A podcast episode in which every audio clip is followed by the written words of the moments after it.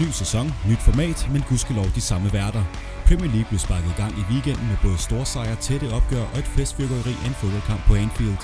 Vores helt eget orakel Søren Åby fik nok en gang ret i sine forudsigelser, da han spåede et målårg i Liverpool og det modsatte i Tottenham. Vi vender et udpluk af rundens kampe, hvor efter Søren skruer op på nørdniveauet med en deep dive, der krasser kraftigt i overfladen og går det lag dybere. Citattabellen er ryddet og skal prøves med sæsonens første, inden vi takker af går en weekend i møde, der igen byder på verdens bedste fodbold. Men først en time i verdens bedste selskab. Det her er PL Taktiko. Velkommen til, Søren. Jo, tak og lige måde, Morten. Gudskelov ikke lige så lang tid siden som sidst.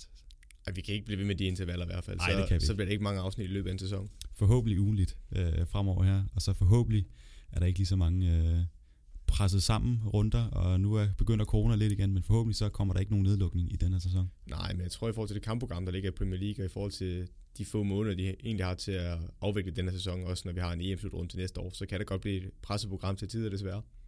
Det finder vi ud af. Må ikke? Og det gør vi jo altid. Men øh, Premier League tilbage. Har du glædet dig?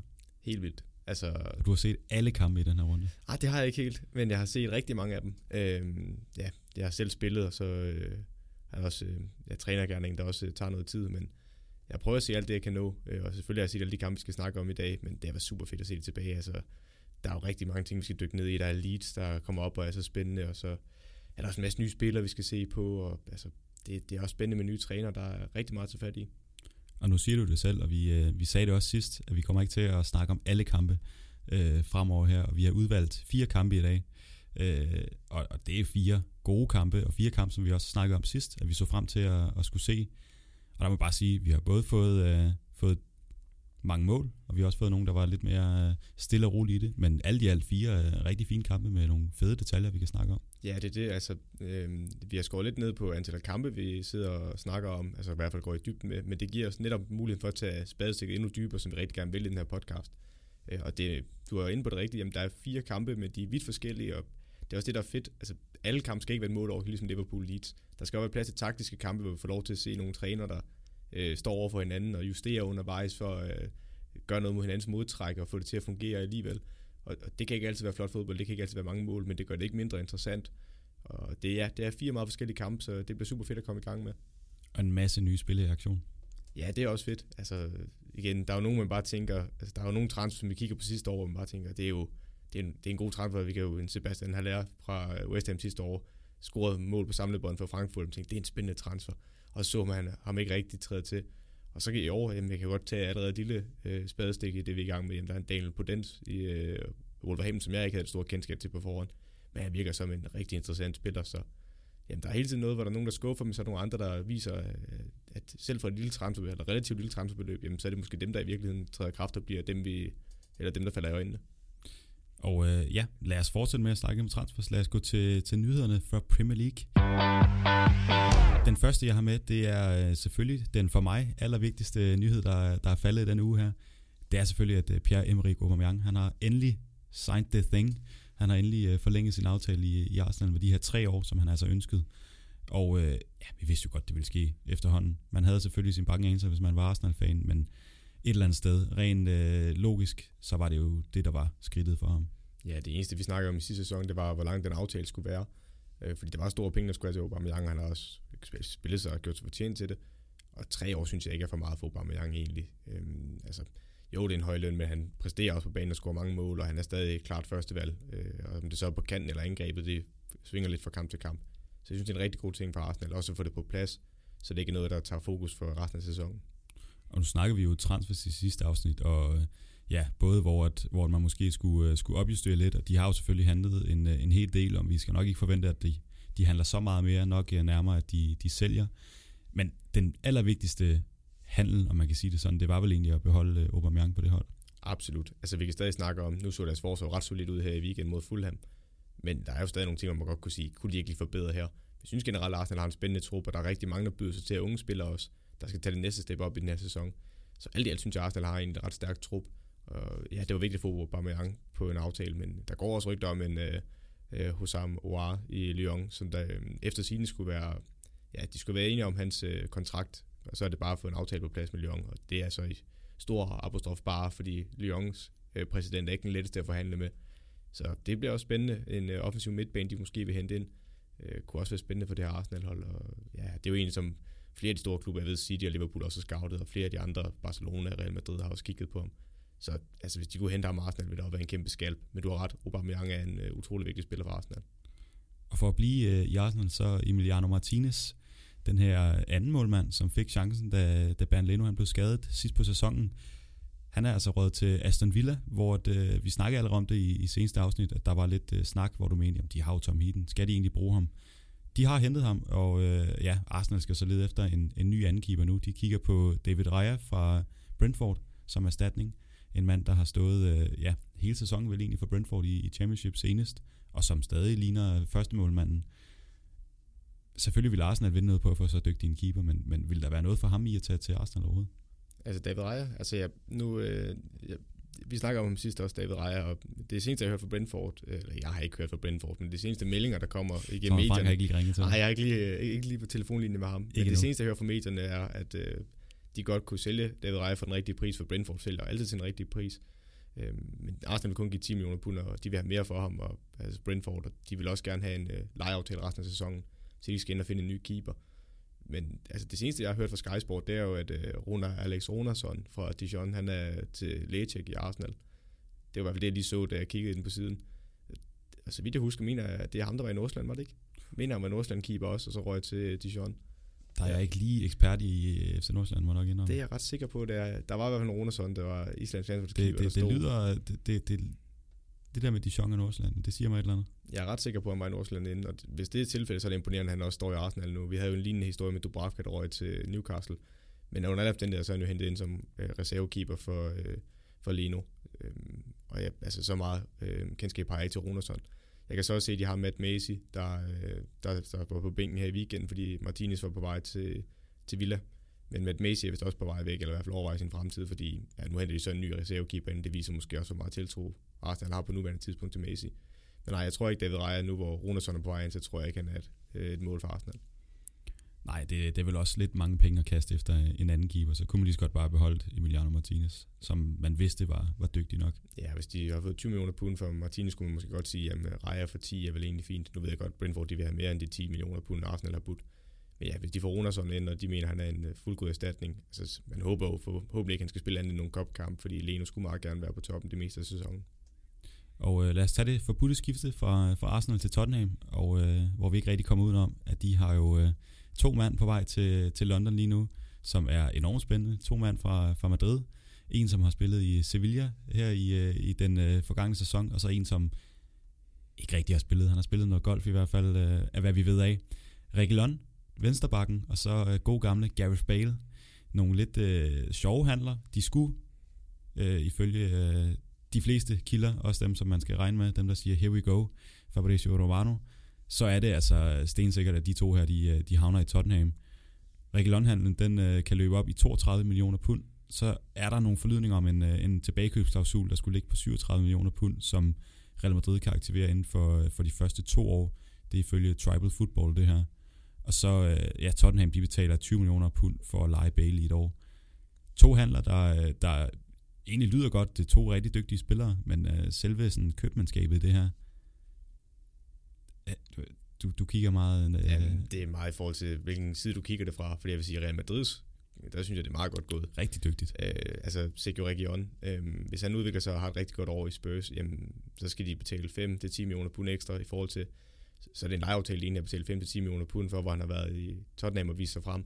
Jeg synes, det er meget risikoen ligger hos Tottenham. Altså, hvis, han, hvis alt går vel for Tottenham, og han har en fremragende sæson, jamen, så kan de tjene i omegn af 10 millioner pund på, hvis alle flasker sig så kan det godt være, at de har en god bakke i år, og det er jo nok lidt en lappeløsning, må man sige. Øh, men det er jo dem, der står med risikoen, fordi hvis regionen nu ikke har en god sæson, og ikke bliver en succes i Tottenham, så tror jeg ikke, at Real Madrid er interesseret i at købe ham, og så har Tottenham brugt nogle penge på en spiller, som der måske kan være svært at få ind igen. Så risikoen ligger hos Tottenham, men ja, det er en lappeløsning på venstre bakke lige nu. Øh, man har ikke været tilfreds med Ben Davis, og altså, hvis man så noget, det han lavede i weekenden, så kan ja. man også godt forstå det. Øh, så ja, også i forhold til Danny Rose, ikke er en mand, man regner med mere, og der forlyder om, at han skal til Genua ja, så lukker han jo et hul i regionen, og han er jo en dygtig venstreback, ellers spiller du ikke for Sevilla og for Real Madrid. Øh, ja, så er der Gary Bale. Hvor står han henne i alt det her? Altså, vi ved jo, hvad Bale han kan, når han er på landsholdet, og også i starten i Real Madrid. Og i hans tid i Tottenham, der var han jo en af verdens bedste fodboldspillere. Men hvor er han nu? Altså, vi har ikke set ham rigtigt. Sidst vi så ham rigtigt, var jo en Champions League-final mod Liverpool, hvor han laver et blændende mål og spiller en god kamp.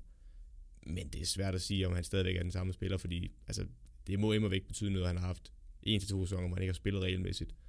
Og så skulle ind og præstere nu for et uh, Tottenham-hold, og han har også haft mange skader. Uh, det er nogle store sko, han skal udfylde, men vi må sige, når vi har set Bale på toppen, så er han stadig en af verdens bedste fodboldspillere. Så kan det godt være, at de skal betale 20 millioner pund for løn og leje uh, i et år. Det er dyrt, men hvis han er den spiller, vi har set tidligere, så er det jo en fin pris. Men jeg kan godt det spørgsmål, så han stadig er det. Ja, det er det, vi kommer til at se, når, når han engang får lov til at komme på banen for, for Tottenham. I hvert fald noget, der bliver rigtig spændende, og noget, som Tottenham-fans må sidde og gnide sig lidt i hænderne over. Fordi at ja, dengang han var i Tottenham, der var det virkelig en uh, spændende spiller, der røg til, til Madrid. Og en kæmpe handel på det tidspunkt. Ja, det var i omegn af 86 millioner pund, han kostede dengang. Og verdens dyreste fodboldspiller, i hvert fald sådan, som jeg husker det. Øh, ja, så hvis han, er, hvis, han den, hvis han stadig er den spiller, så er det et kæmpe skub for Tottenham. Men jeg vil bare sige, han tjener lige nu 500.000 pund om ugen i Real Madrid, og det er jo så nogle af de lønomkostninger, Tottenham har taget ind. Øh, og jeg kan også, det er så en sidenote, øh, men nu ved jeg, at Tottenham, de tog et lån øh, på grund af coronaomkostningerne, og det er et lån, de har taget hos Bank of England, hvor, øh, hvor de blandt andet er dækket ind af øh, skatteydernes løn, eller skatteydernes penge i den her bank jo, øh, som dækning af det, og det er 175 millioner pund. Så synes jeg også, det er lidt sjovt, at man kan gå ud og hente spillere på den her måde, men det må man jo se som en investering på, at man kan få de penge ind igen ved at præstere godt og komme i Champions League måske. Men ja, det er måske bare min moral, der, der strider lidt her, og det er ikke altid, at jeg kan godt være lidt, øh, ja, jeg kan godt være, sidde lidt på en høj hest indimellem. Nogle gange, der, der helliger målet jo midlerne. Ja, det, det må være det, Tottenham går efter her. Men øh, nu siger du kæmpe scoop, og der må vi bare øh, sige, Thiago til Liverpool, 20 millioner pund, kan stige øh, til 25 millioner pund, fire år til manden virkelig en dygtig spiller. En mand, der, øh, ja, jeg ved ikke, hvor meget det siger, det gør det selvfølgelig stadig, men som har, har vundet en titel i hvert eneste år, han har spillet i, i Bayern München, og som senest jo har vundet Champions League med dem. Hvad, hvad, hvad kan han gøre for Liverpools hold? Jamen, han er jo det, som mange har råbt på i lang tid, specielt efter Coutinho øh, forlod Liverpool til Barcelona.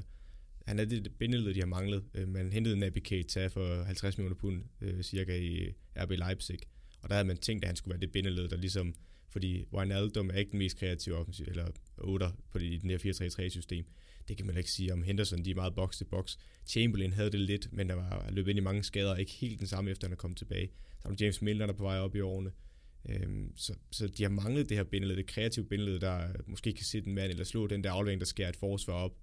Øh, og det er det, man har været Thiago ind for. Der har man så brudt lidt med FSG's transferpolitik, hvor man henter tit spiller i alderen under 25, fordi så kan man, hvis det egentlig kan man sælge dem videre for store beløb, som man har set med Coutinho for eksempel. Øh, men her der bryder man lidt, fordi man ved, jamen, altså Klopp har også altid talt stort om Thiago, og man ved bare, at han er en, en verdensklasse spiller. Og så har han et år tilbage i sin aftale, og så ja, 20 millioner pund, øh, måske 25 millioner pund, for en spiller, der er et år tilbage, kan det godt virke lidt dyrt, men når man ser, hvilken klasse og kvalitet øh, Thiago besidder, så er det jo så er det et røverkøb. Og altså, i forhold til, at han skal være 33, når den her aftale slutter, sådan som jeg lige forstår hans alder, jamen så er det også en, øh, en fin alder for en, øh, en 8'er, øh, der, der skal være den mest kreative del af midtbanen. Så ja, jeg, som, som Liverpool-fan, der synes jeg, det er en fantastisk handel. Ja, for som du siger, så, øh, så er der jo det her med, med alder. Han er 29 år gammel, så det passer med, at han burde være 33, når den her aftale løber ud.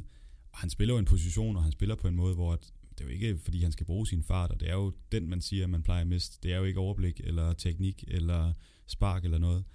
Og alle de styrker, han har, jamen det er jo noget, det man kan bevare. Så, så må det ikke, at han kan være en, øh, en, en klassespiller, selvom han er, er 31, 32 og nok også 33 år. Jo, det med så, altså, han, han, altså Liverpools system er ikke, de presser stadig ind imellem, men det er slet ikke lige så intens, som det var øh, under Klopp i starten. Altså, de er blevet mere et possession-hold, øh, og det pres, de ligger et genpres, og det kan Thiago godt lægge, for det er inde på korte afstande, og tit i hurtige perioder, hvor man snakker 3-4 sekunder, et genpres skal være øh, hvor de skal vinde bolden tilbage hurtigt, der, der, der vil stadig passe til Thiago.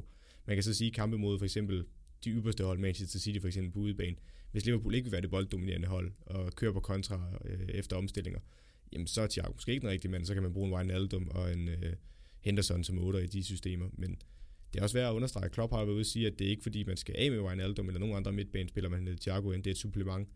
Det bliver lidt spændende at se, om øh, det er også et tilfælde, når sæsonen kommer, fordi altså jeg synes, der, der er rigtig mange otter lige nu i Liverpool, øh, og de kan ikke, de kan umuligt alle sammen få spilletid, hvis alle er fit.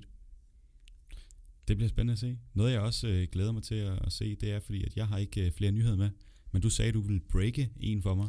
Jamen, jeg havde lige nogle Er det Thomas Frank, der har ringet og sagt, øh, nu sker der noget i Brentford? Jeg tror, der er blevet sat ned op mellem mig og Thomas Frank, som ikke rigtig eksisterende. Men øh, Ikke nej, endnu. jeg har gravet lidt på Sky Sport, øh, hvor jeg har fundet nogle små nyheder undervejs. Jeg synes bare lige, der var værd at nævne.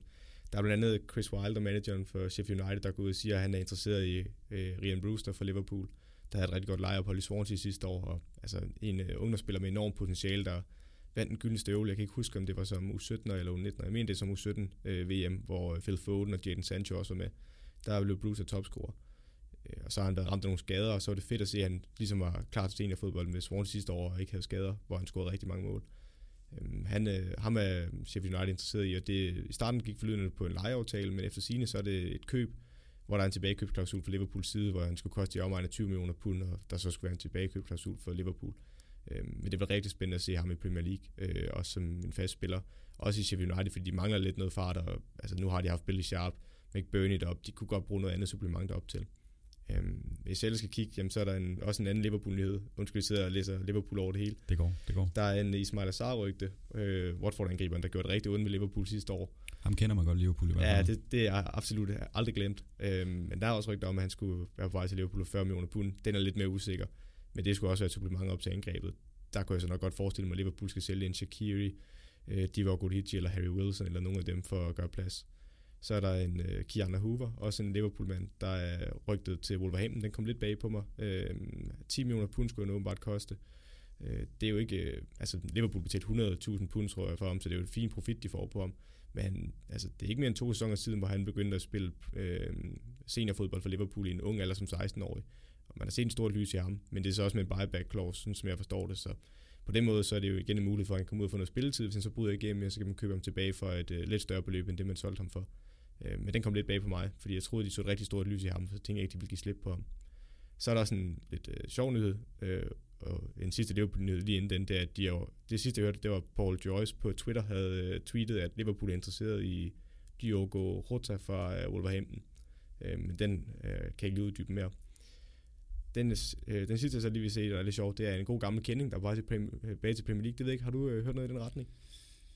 Ikke andet end uh, Gareth Bale i hvert fald. Nej, men det er en ældre, altså en meget, eller meget, men en uh, endnu ældre herre, og det er Bratislav Ivanovic, hvis du kan huske ham. Åh oh, ja, det hørte jeg godt, det rygte. Fra Sine Petersborg, han, Ja. ski, han er skiftet til West Bromwich Albion, og ja, altså Bratislav Ivanovic var da en, en god centerforsvar Var. i, øh, lige præcis i Chelsea, men altså, han har løbet mange år rundt i scenen i en mindre liga, og nu skal han lige pludselig til West Bromwich Albion. Jeg kunne godt tvivle lidt på, hvor meget han har at byde med tilbage. Det kan være, at han modbeviser mig, men jeg synes ikke, det viser de store ambitioner for West Bromwich Albion, eller i hvert fald den store økonomi. Men det var lige de hurtige, jeg lige fyrede af. Gode Liverpool-nyheder, og så uh, Ivanovic. God Hov. gamle. Ja, og så har jeg glemt den sidste faktisk, lige til alle Leeds-fansene derude. Der er en uh, Rodrigo Di Paul fra uh, Udinese, uh, 8 eller offensiv midt, uh, argentiner, 26 år, bliver også rykket til Leeds, har været igennem en længere periode, og ja, han vil pynte på deres midtbane, også i forhold til det, vi så i weekenden. Det er vel egentlig også sådan en rigtig Leeds-type. Det er vel lidt ligesom Hernandez, der er ved at være godt op i alderen. Ja, lige præcis, og så... Øh, ja, 26 år er jo ikke alverden, men altså, han har været i Valencia, og altså, man kunne godt... Om han er den rigtige mand at hente ind, når man er oprykker og ikke har nogen Premier League-erfaring, men altså, jeg tror, de scouter godt i Leeds, det synes jeg, man har set indtil videre. Øh, også nogle lidt obskure handler ind imellem, men øh, jeg glæder mig i hvert fald til at se, om han kommer til Leeds. Det er en vild klub. Men øh, lad det være det, og så lad os øh, tage fat i de kampe, vi har, vi har udvalgt. Og den første, det er jo... Øh, ja, nu lovede vi godt nok sidst, at vi ikke skulle snakke øh, Arsenal og Liverpool hver gang. Vi kommer ikke rigtig ud om det den her gang. Vi skal også... øh, kan vi undskylde med, det er Fulham? Det er i hvert fald Fulham og Arsenal, vi har taget med. En, øh, en kamp, som ender 3-0 til Arsenal. Skal vi kalde det en pligtsejr? Det var i hvert fald en god mulighed for dem for at, at, at lægge sæsonen godt ud. Og, øh, men, men hvad, hvad er den vigtigste pointe for den kamp her? Er det, at, øh, at, at Fulham de så sådan lidt sløje ud, eller er det, at Arsenal så skarp ud? Altså, og det er sådan altid i journalistik, synes jeg, så kommer man med det her svar, i sportsjournalistik, siger man, det er lidt af begge dele. Men det er, det er bare sandheden, fordi Hvad er vores vinkel? Ja, lige præcis. Altså, men jeg tror, vi bliver nødt til at sige, at det er noget af begge dele, fordi alt andet er utroværdigt. Altså, ser på det her Fulham-hold. Øh, de første måske 10 minutter, synes jeg faktisk, de er godt med. Jeg synes, de holder okay fast i kuglen, og de har også optrækket til nogle øh, fine chancer. Men der er bare mangel på kvalitet. Altså, Arsenal er et klart bedste hold den her kamp, og Fulham skal egentlig være glad for, at de slipper afsted med en 3-0, for jeg synes egentlig, at Arsenal har optrækket til flere chancer. Og altså, de mangler bare kvalitet flere steder på banen. Du kan se deres centerforsvar med Hector som den ene, og Team Ream. Jamen, Ream koster jo det første mål, hvor det er en dårlig clearing, hvor han, altså, han rammer den bare ikke, og så ryger den igennem, og så kan Lacazette stå ind i det lille felt og sparke den ind ret simpelt. Øh, og så synes jeg, Hector han laver nogle hovedløse taklinger imellem, og kunne også godt have fået nogle kort undervejs. Øh, og så mangler de også kvalitet oppe i toppen. Altså, Mitrovic kommer ind, og jeg det lidt und, eller forundret over, at han startede ud. Jeg ved ikke, om han har været skadet. Fordi ham kammerater, de havde det op til at starte med, han var jo fysisk stærk, øh, kunne vinde nogle hovedstødsdueller, men altså, der var ingen at vinde noget. Han kunne ikke vinde dem til nogen, og der kom ikke rigtig noget støtte op til ham.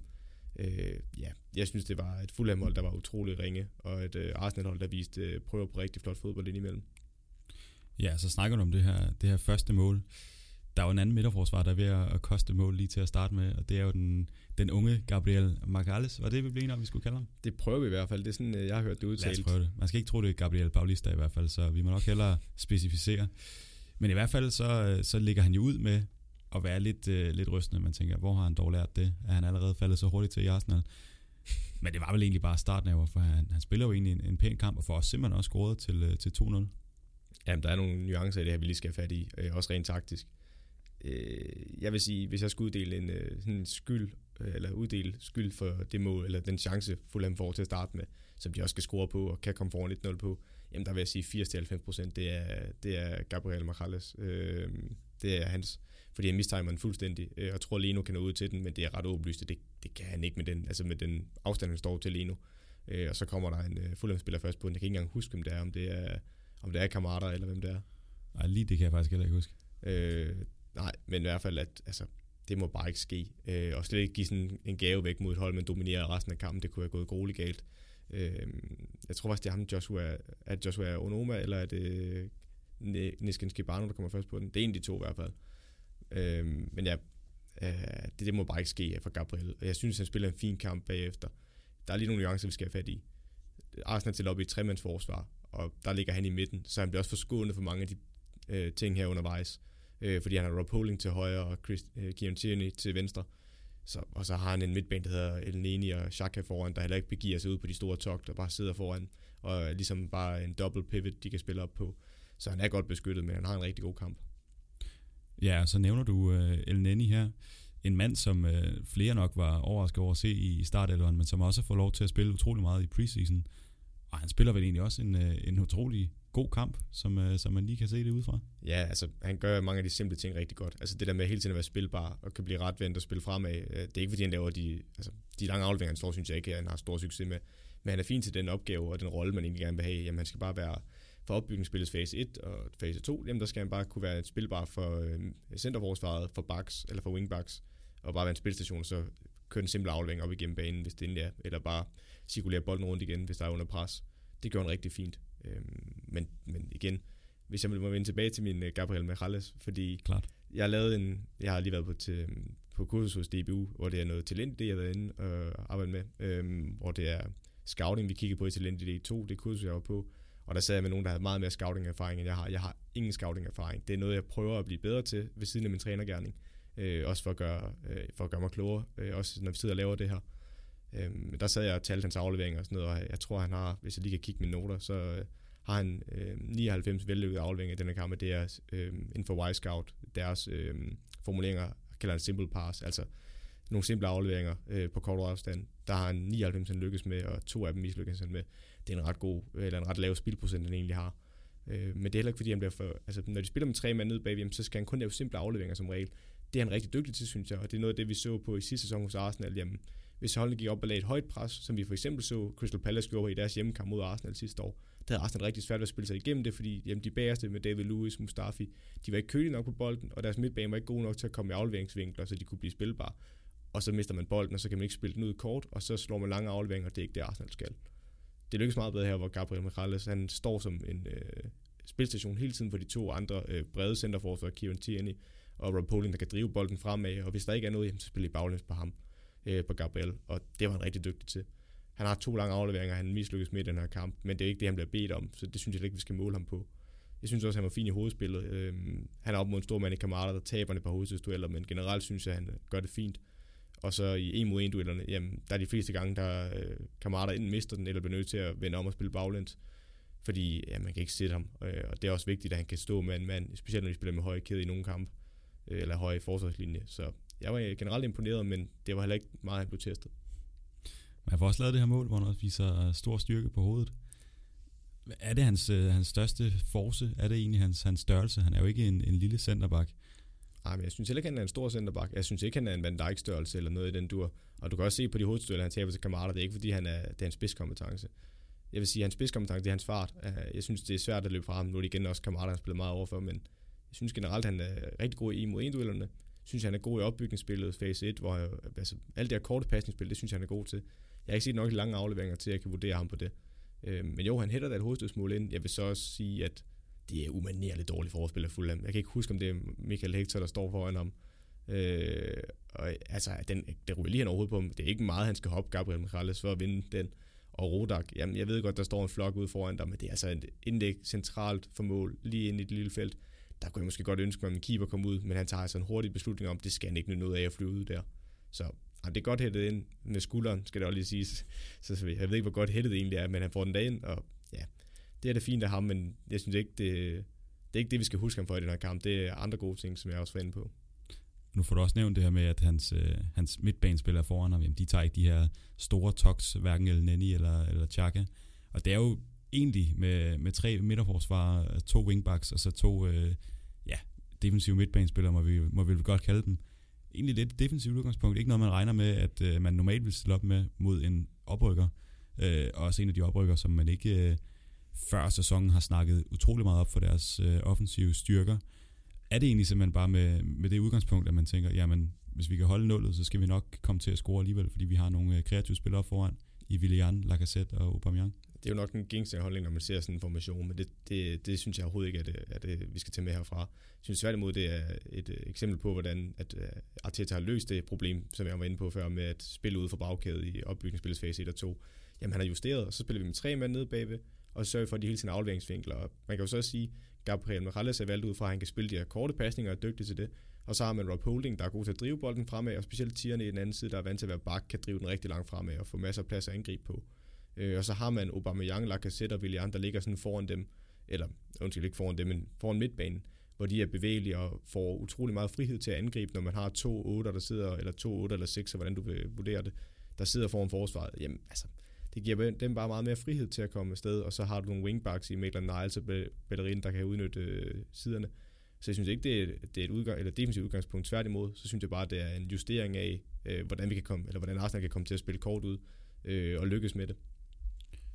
Og nu snakker du om den her øh, ja, angrebsplads, du, øh, du nok havde forventet at se Mitrovic på, hvor Kamara han ligger i stedet for. Øh, min pointe er bare lidt øh, at snakke om det her med, at, at de havde kun én ændring i forhold til deres øh, op, ja, oprykningskamp. Ja. Den der million dollar mod Brentford. kamp der, mod Brentford nemlig. At der var kun én, egentlig kun én ændring. Der, øh, der starter Mitrovic heller igen. Jeg går ud fra, at det er noget skade. Men i forhold til, hvad vi også snakkede om sidst, jamen, så har Fulham jo ikke været ude og bruge de helt store penge. Og som Scott Parker også har sagt, jamen, øh, det er simpelthen fordi, at øh, sidst Fulham de var oppe, jamen, der brugte de en masse penge, og så røg de ned med et, et brag igen. Og nu må man prøve at gøre det på en, på en lidt anden måde. Men allerede efter den første kamp, vi kan selvfølgelig ikke øh, vurdere på det 100%, men, men virker det som om, det er det, det er det helt rigtige at gøre. at det her hold gearet til at spille Premier League? Altså, vi skal se mod en anden modstander, for Arsenal er også et godt hold. Og det er ikke dem, de skal ligge og slås med overhovedet. Men jeg synes generelt, de mangler kvalitet flere steder på banen. Og ja, de var ude i en playoff mod øh, Brentford, hvor jeg synes, de slipper lidt heldigt afsted. Brentford har en rigtig dårlig kamp den dag, og Fulham spiller bestemt heller ikke overbevisende. Der er lige Brian, der laver et frisparksmål, og at nogle andre øh, ting undervejs, der går deres vej. Øh, så jeg synes ikke, det er et Fulham-hold, der kommer op og ryster til Premier League på den måde. Det er også derfor, jeg havde dem som en af mine nedrykkere, da vi snakkede i sidste afsnit. Og det har ikke ændret. Altså, jo, jeg kan godt forstå, at de investerede alt for meget sidst. Og det er ikke, fordi jeg står og siger, at de skal kaste alt over bord og være økonomisk uansvarlige, eller hente en masse spillere og ødelægge kemien på holdet. Men jeg synes stadig, at de mangler topkvalitet. Og, altså, de sætter sig også mellem to stole i den her kamp. De prøver at presse Arsenal lidt halvt. Og altså, indtil så skal du commit til det pres og gå højt op på Arsenal og prøve at presse dem ud af banen. Eller skal du stille dig ned, fordi det var tæt på øh, taktisk selvmord, det de lavede den her kamp. Arsenal kunne så let spille sig igennem. Du kan også se på 3-0-målet. Øh, der får de omstillet hurtigt og kommer afsted i ja, øh, et kontraangreb, hvor de godt nok kontragreb, det er meget, det er ikke så hurtigt, men de spiller så fint igennem, synes jeg. Øh, og der er bare meget plads at spille på, og så er der en duel, der bliver tabt på midten, og det kan de bare ikke reparere Fulham. Og ja, så er scorer Arsenal og straffer det, og altså de skal tage sig en beslutning om, hvad det er, de vil. Vil de lægge det høje pres, eller skal de stille sig ned? Fordi i moderne fodbold, hvis du gør en mellemting, jamen, så straffer gode hold dig. Ja, du nævner det her tredje mål. Det er jo lidt en, en klassisk Aubameyang-afslutning med at gå ind i banen og så lægge den langt over i, i, ja, i det lange hjørne. Det giver sig selv. Øh, men en afslutning, som, som man ved, han bare han kan. Og det er jo nærmest en, en kopi af hans mål fra Community Shield-finalen. Finalen, ja, der var selvfølgelig kun én kamp i Community Shield. Men, øh, men ja, det virker som, det er en skabelon, som Arteta han har fundet, øh, fundet ud af, at det virker. En lang bold op på øh, Aubameyang, der allerede ligger i den position, hvor han nærmest skal ligge. Vi ser også en mål faktisk øh, blive scoret i elitekampen, som vi kommer til nogenlunde på samme måde med en lang bold op på kantspilleren, der så dribler ind, og så ligger den. Det går nok ikke i det lange, men i det korte. Ja. Hvad, nu, nu du, du skulle til at sige noget. Bare kom. Nej, nej, jeg synes bare, at man underkender lidt, at det faktisk er et flot opspil, hvis du bare siger, at det er en lang aflevering, fordi altså, de spiller så flot op igennem til at starte med, og så bliver der en duel, der bliver vundet, og så kommer der en flot aflevering over på Aubameyang, der har meget arbejde derfra og kan få lov til at trække ind. Men altså, vi har jo lidt snakket om, da han blev brugt også under Emery på kanten, at det ikke er Aubameyangs bedste plads. Men når man spiller med en 3-4-3 som her, så ligger han jo egentlig mere som en indvendig angriber, som man også gør i en moderne 4-3-3 til tider. Øhm, hvor Maitland Niles så kommer ud og skaber bredden, og så længe han har en på ydersiden, der kan skabe bredden til ham, så kan han få lov til at vandre ind i banen og komme ind netop og sparke med sit højre ben. Og, og det passer ham meget bedre, og det er mere det, jeg vil frem til. Og så kan man godt snakke om den lange aflevering over på ham, fordi det er der også en idé i. Altså, ved, du spiller kort i den ene side, spiller over på ham, fordi det øjeblik, du vender spillet, jamen, så har Fulham side forskudt, og så får Aubameyang tit og ofte en en mod en over på sin side, hvor han netop kan gå ind øh, og få sparket på mål. Og ja, du vil nok gerne have Aubameyang til at have en 1 mod 1 mod Odoi for eksempel i den her kamp. Det, den tror jeg, han vinder 9 ud af 10 gange. Og det gjorde han også, ja. Og øh, ja, lidt i forlængelse af den her Fulham-snak, der vil jeg egentlig godt have nævnt det her med, at, øh, at jamen, en transfer kan jo godt ændre et hold. Øh, den er måske lidt søgt, men øh, Willian, han er jo med i, i alle tre mål i, i den kamp her. Han ligger, ja, han ligger så ikke rigtig op til den første, men øh, hvis man er helt, helt skarp på den, jamen, så, så har han jo egentlig sidste, i hvert fald sidste Arsenal-fod på den, inden den øh, lænder, eller ender over hos Lacazette. Hvis du var Mikkel Arteta, ville du så blive øh, glad eller lidt bekymret over at se Willian præstere så godt i den her første kamp, når du ved, du har Nicolas Pepe siddende på bænken til øh, 75 millioner pund, eller hvor højt vi er? Det er jo ikke Artetas problem, kan man sige. Han har kostet 75 millioner pund. Øh, vil lige understrege, fordi han skal selvfølgelig vælge den, der er den bedste mand, og lige nu der er det Willian. Øh, det er, vi snakker om det sidste afsnit, der mente jeg også, at Willian måske var lidt en squad player. Øh, det er måske også forkert antaget af mig, men det var mere ment som om, at han er nok ikke den første på holdkortet, men, men på den plads der, der er han der blandt de to-tre stykker, de kigger på til hver kamp, og han spiller en rigtig god kamp. Men ja, altså på kort bane, jo, det er rigtig godt for Arsenal, specielt når de skal tilbage i top 4, og deres ambitioner måske kæmpe mere med mesterskab, nok lidt tidligt. Men hvis de har ambitioner om at skulle med i top 4, jamen, så vil jeg gerne hæve det niveauet øh, med sådan en kamp, som man har i dag, og forhåbentlig også har fremadrettet. Der er bare lige nogle ting, vi skal tage højde for. Fulham var utrolig dårlig. Det skal ikke til noget væk for Williams præstation, men vi skal se det mod nogle bedre hold, for lige at vurdere ham også.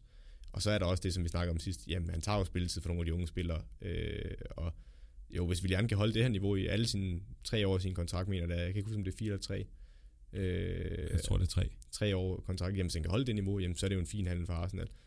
Lidt noget andet, hvis man siger, okay, han har en rigtig god første sæson i Arsenal, øh, og holder nogle unge spillere ud, men så sælger, og han så begynder at dale niveau i anden og tredje sæson, fordi så kunne man jo sige, jamen, ønsker vi, at vi er gode i den første sæson, og så betyder det, at vi sælger nogle unge spillere, der måske har et kæmpe potentiale, eller vil man så hellere sige, okay, jamen, der er en ung spiller, der måske ikke er klar til det, og skulle være lige så god som Willian nu, men måske om to år, der er det vi er bedre tjent med, at han har fået den spilletid. Fordi det så man jo lidt sidste år, både hos Chelsea og Arsenal, at man tjente rigtig godt på, at de fik lov til at få noget spilletid, og nogle lidt dyre lærepenge til tider, men til gengæld så vi også en Martinelli, der stempler ind.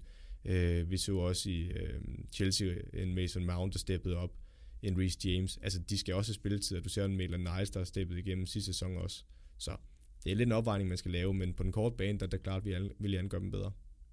Vi må se, om, øh, om det bliver Willian igen næste uge, eller om Nicolas Pepe han skal have lov at spille, når Arsenal de skal møde West Ham hjemme, og øh, Fulham, ja, man kan måske godt være lidt bekymret efter den her første kamp, men som du siger, vi er nødt til at se dem mod nogle andre modstandere, og i næste uge, der skal de altså besøge Leeds, som også er oprykker. Dog kan det nok godt blive en, øh, en lidt hård mundfuld, uh, men det kommer vi til nu, hvor vi skal snakke om øh, netop Leeds, der har været et øh, smut på Anfield og møde Liverpool. Målorgie fik jeg nævnt det i, øh, i, øh, i introspeaken, og et uh, festfyrværkeri. Og knald på. 4-3 bliver den. Ægte Bielsa-bold, og det er jo det, vi har, har, har glædet os til at se. Det er high risk, high reward, kan man vist kalde det. Det er jo sjældent, at Liverpool de lukker, lukker tre mål ind. Jeg ved ikke, skal vi forvente, at øh, Leeds de lukker fire mål ind i, i flere kampe i den her sæson? Altså hvis de fortsætter med at dække op på den måde, der og møder lige så gode modstand som Liverpool, ja, så lukker de, de går og lukker flere mål ind i den her kamp. Altså. Øh, men nej, altså man skal understrege, at Liverpool er jo mestre af en grund, og derfor kan de også gøre rigtig ondt på Leeds. Men Leeds forsvar var ved Gud heller ikke imponeret i den her kamp, og det skal også understreges, at Leeds har mistet nogle centerforsvar. De havde jo Ben White på leje fra Brighton sidste år, man har prøvet at gøre til en permanent aftale, men det var Brighton ikke interesseret i. Det er et kæmpe tab for Leeds, for han passede perfekt ind, både spillestilsmæssigt, men han er god på bolden og god i duellerne. Øh, så det er et kæmpe tab. Og så har de en, øh, hvad den anden centerforsvar hedder, Liam Cooper, tror jeg han hedder, der også spillet fast sidste år, der heller ikke er med i den her kamp. Så man har en spiller, der, i, øh, ja, to centerforsvar, der ikke er vant til at spille sammen, og så skal de spille mod Liverpool på Anfield deres første kamp i, øh, i Kok og Stryk, eller hvad han hedder, øh, Stryk fra øh, Hollanderen, øh, centerforsvaren. Det er meget for langt i deres første Premier League-kamp, og der er generelt ikke mange på den her midtbane, der er Premier League, eller på den her midtbane, på Leeds hold, der har Premier League-erfaring. Og med en ung keeper også, jamen altså, så bliver det bare svært på Anfield. Så deres defensiv er ikke det, der imponerer, men det gør de så på så mange andre områder. Ja, og netop uh, Robin Koch, som du nævner, jamen han, han starter jo ud med at, at give straffespark væk, da hans arm den, den flager lidt, og man kan se, at han prøver lige at trække den til sig, men, men den er jo bare ude i en position, hvor den vil blive dømt 10 ud af 10 gange. Jo. Ja, der er der så nogen, der vil sige, at den rammer hans lov først, og måske argumentere lidt for, at den skifter retning på den måde, at han så ikke kan gøre for det. Jeg synes stadig, det er straffespark, fordi hvis man kan stå derude med armen og blokere en afslutning, jamen, så bliver det bare nogle gråzoner, der bliver endnu sværere at argumentere sig ud af. Så jeg synes, det er det rigtige, og så Lars sparker den stensikkert ind. Men de blev ved med at rejse lige til den her kamp. Altså, de kommer bagud 1-0, jamen, så kommer de på 1-1. Kommer bagud 2-1, jamen, så kommer de på 2-2. Kommer bagud 3-2, kommer på 3-3, og til sidst så var der bare ikke mere at give af. De havde ikke mere luft i ballonen, og så kommer Liverpool på 4-3 eller 4-3 til allersidst på et straffespark igen. Og Leeds kan tage rigtig meget af for den her kamp, for de gør rigtig mange ting rigtigt sådan spilfilosofisk, og tør tage kampen til Liverpool med at have bolden. Og jeg skal nok dykke mere ind i de præcise detaljer i vores deep dive, når vi rigtig går i nørde detaljer. Men de, de tør have bolden. Altså hvis du ser deres keeper dernede, øh, igen, det er fransk navn, jeg ikke er så skarp på udtale. Med Meslier. Meslier. Jamen jeg tror ikke, man udtaler S'et. Jeg tror, det er Melier eller sådan noget. Melier. Øh, ja, så man hentede lidt sidste år, kom lidt ud af ingenting. Det var jo meningen, det var Kio Casillas, der skulle være første mål, men, men han har været en klar bedste keeper, også i championshipen for dem. Han er rigtig modig i fødderne. Altså det skal man lige tage højde for. Han er god med begge fødder. Øh, han har måske nogle andre mangler i hans målmandsspil, hvor man kunne sige, at han kunne styre sit felt lidt bedre, eller han, han bliver kritiseret lidt for det andet mål hos nogle øh, fans. Det vil jeg så sige, at hvad skal han gøre? Van Dijk kommer med i fuld knald med et hovedstød ind i et lille felt. Ja, man, man når ikke rigtig at reagere i hvert fald. Og lige præcis det, du siger med, at han ikke når at reagere. Altså, den rammer ham jo ind på, at han kan jo ikke nå at tage en beslutning om at bokse den over eller noget. Altså, han griber den bare ind i mål. Hvad skal han gøre? Øhm, men han var rigtig modig på bolden, og det gavner deres spillestil meget, fordi han kan spille ud og cirkulere ud på de to centerforsvar, eller frem på sin sekser, der kommer ned. Men han kan også slå den øh, halvliggende aflevering ud på Luke Ayling eller Dallas på baksene, og lige slå den over Liverpools første pres. Så han er perfekt til den del af spillet. Ja, og nu, øh, nu løb du lidt hurtigt over det første mål, Leeds laver. Var det det, der var din deep dive? Ja, lige præcis. Jamen så lad os ikke øh, sige andet, at det var et virkelig flot mål. Og øh, lad os komme videre til det senere. Men ja, som du siger, jamen 1-0 til, til Liverpool, 1-1 til Leeds, 2-1 til Liverpool, 2-2 til Leeds, eller ikke til Leeds, men de udligner hele tiden, og de bliver ved med at, at slå igen. Og jeg ved ikke, om det, om det bare var mig, og det var måske også svært at spørge dig, når du har siddet som Liverpool og set øh, Liverpool-fan og set kampen. Men jeg følte et eller andet sted, at jamen Leeds, de kunne lige så godt have taget øh, i hvert fald et point her, og det burde de måske også, hvis ikke de lige havde, havde dummet sig til sidst og lavet det her straffespark med Rodrigo. Der synes jeg, at du tager munden lidt for fuld, øh, og det er ikke som Liverpool-fan, fordi i kampen, da jeg sad og så den selv, der kunne jeg da også godt blive lidt af, at Leeds var rigtig gode. Hvis du ser på det, så har Leeds tre afslutninger på mål hele kampen, og de scorer på alle tre. Øh, du kan så sige, at Liverpool scorer to straffesparksmål på et hovedsted også, men jeg vil så understrege, at der er flere store chancer undervejs, hvor han aldrig har en afslutning inde i feltet, hvor han står helt fri øh, i samme længde som øh, straffesparkspletten, og skyder lige på keeperen. Der er også en kontra, hvor Mané og Salah er ved at komme afsted, og der er altså flere store chancer undervejs. Så jeg vil ikke sige, at det var, fordi Leeds fortjente at få et point. Jeg synes, de, de viser rigtig godt frem, og jo, i forhold til kampens forløb, og Liverpool scorer sig en, kunne de måske godt have fået et point, men altså, jeg synes, hvis du ser det over 90 minutter, så synes jeg, at Liverpool var det bedste hold, selvom de tager rigtig mange gode perioder. Men de har bare ikke mere at skyde med til sidst, og det er lidt det her Marcelo Bielsa. Det er fysisk krævende, helt vildt den måde, de spiller på, og gassen går lidt af ballonen til sidst. Så er det, er det lidt søgt at sige, at jamen, Liverpool de havde forsvarsproblemer, fordi det, det vil man jo tænke, når de lukker tre mål ind, men, men som du siger, jamen tre mål, eller tre skud på mål, som også bliver tre mål. Det synes jeg er meget korrekt at sige faktisk. Altså de havde forsvarsproblemer, men det var også, det skal også komme ind på i deep dive, det er også nogle ting Leeds gør ved Liverpool, der gør, at de får de her problemer. Liverpool justerer undervejs og får rettet til, men der er også, altså, ud over de taktiske ting, som Leeds smider i hovedet på Liverpool, og forvirrer Liverpool-spillerne helt vildt, og giver dem nogle svære beslutninger, skal tage undervejs, hvor de tit, i hvert fald i starten af kampen specielt, øh, har for forkerte beslutninger og giver Leeds mulighed den anden vej, jamen så er der også en Van Dijk, der laver en personlig fejl, som han bare ikke må lave. i sidste del af sæsonen, der snakkede vi om, at det var måske fordi, de var slået lidt fra mentalt, eller øh, ja, noget i den dur, men man kan sige, den arrogance, han viser der, det han prøver på, på en lang aflevering, hvor han prøver, øh, hvor der er en, øh, jeg tror det er Patrick Bamford, der jagter ham, hvor han vil spille den forbi ham, ud mod Van Dijks venstre side, øh, når han står fremad, men han, står med, han er fejlvendt og vil slå den ud til sin højre side. Ja, ud til Robertson. Øh, ud til Robertson, der sådan være Liverpools venstre side. Det vil han prøve med sådan lidt yderside første gang. Og det har Bamford læst den over af afleveringen. Altså, det er bare suske af Van Dijk, fordi i virkeligheden, hvis det, altså, jeg vil så også sige, Van Dijk, det fede ved ham, at han har den arrogance der, men nogle gange, der skal han bare klodse ud på tribunen, hvis han er i tvivl, og det burde han have gjort der med sit venstre ben. For det er også det forkerte ben at bruge der. Altså, rent, sådan, hvis man skal kigge på det rent fodboldidealistisk, jamen, så skal han sparke med venstre ben der, for den ligger mere naturligt til, at han kan sparke den fremad der, eller sparke den på tribunen. Så der er lidt, øh, lidt, lidt bekymringer måske hos Klopp, men, men det er vel også lige så meget Leeds, som du siger, der, der frem, fremprovokerer det her. Vil, vil de andre tophold få, få de samme problemer mod Leeds? Ja, det vil de. Altså, øhm, det kommer igen ind på, hvordan du spiller her Leeds hold, fordi jeg satte den lidt presset, må jeg så sige i sidste afsnit, hvor jeg skulle nævne tre nedrykker.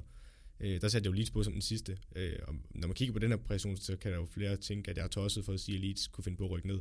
Jeg vil også sige, at det var imponerende, det Leeds leverede. Men det Leeds havde problem med sidste år, var ikke at spille mod andre gode hold. Det problem Leeds har nogle gange, det er mod hold, der står med et blokforsvar og står lavt i banen. Så mod et Burnley, mod et Newcastle, hvis de stiller sig ned mod Leeds og ikke giver Leeds den plads at angribe på, så nogle andre værktøjer, de skal have frem af værktøjskassen. Og det kunne man måske godt være lidt bekymret for, om de har kvalitet nok på alle pladser til at kunne det. Men hvis de andre tophold stiller sig lige så højt på Leeds, som Liverpool gjorde her, og bliver lige så forvirret, fordi Liverpool bliver, uden at fortælle for meget om en deep dive, så bliver de fanget mellem at vil lægge pres og stå rigtigt. Og der brækker de over, og det kan Leeds spille på. Altså, hvis du brækker over mod Leeds, så skal de nok finde rummene, hvis du giver rummene til det. Men mod hold, der står lavt, der bliver det spændende at se, om Leeds de har den fornødende kvalitet til at kunne bryde andre gode hold op, øh, der står godt defensivt og har gode individuelle spillere, der er bedre end dem i championship end, øh, end videre. Men ja, generelt så tror jeg, det er Leeds hold, de, de bliver spændende at se den sæson, og jeg tror, hvis man skulle kigge ud for det her, så kunne man godt sige, at de rykker ned. Men jeg skal lige se i morgen hele sæsonen, fordi Bielses stil, den slider meget fysisk på folk, og også mentalt. Så det kan godt være, at de er klar på det nu, men hvis de lige pludselig har et par kampe, hvor det går skidt, jamen, så kan det også gå stærkt for dem. Ja, og Norwich de åbnede også øh, sidste sæson med at drille de forsvarende mester, da de øh, slog Manchester City i den allerførste kamp. Og øh, ja, der husker vi jo nok godt, hvordan det endte, øh, endte der.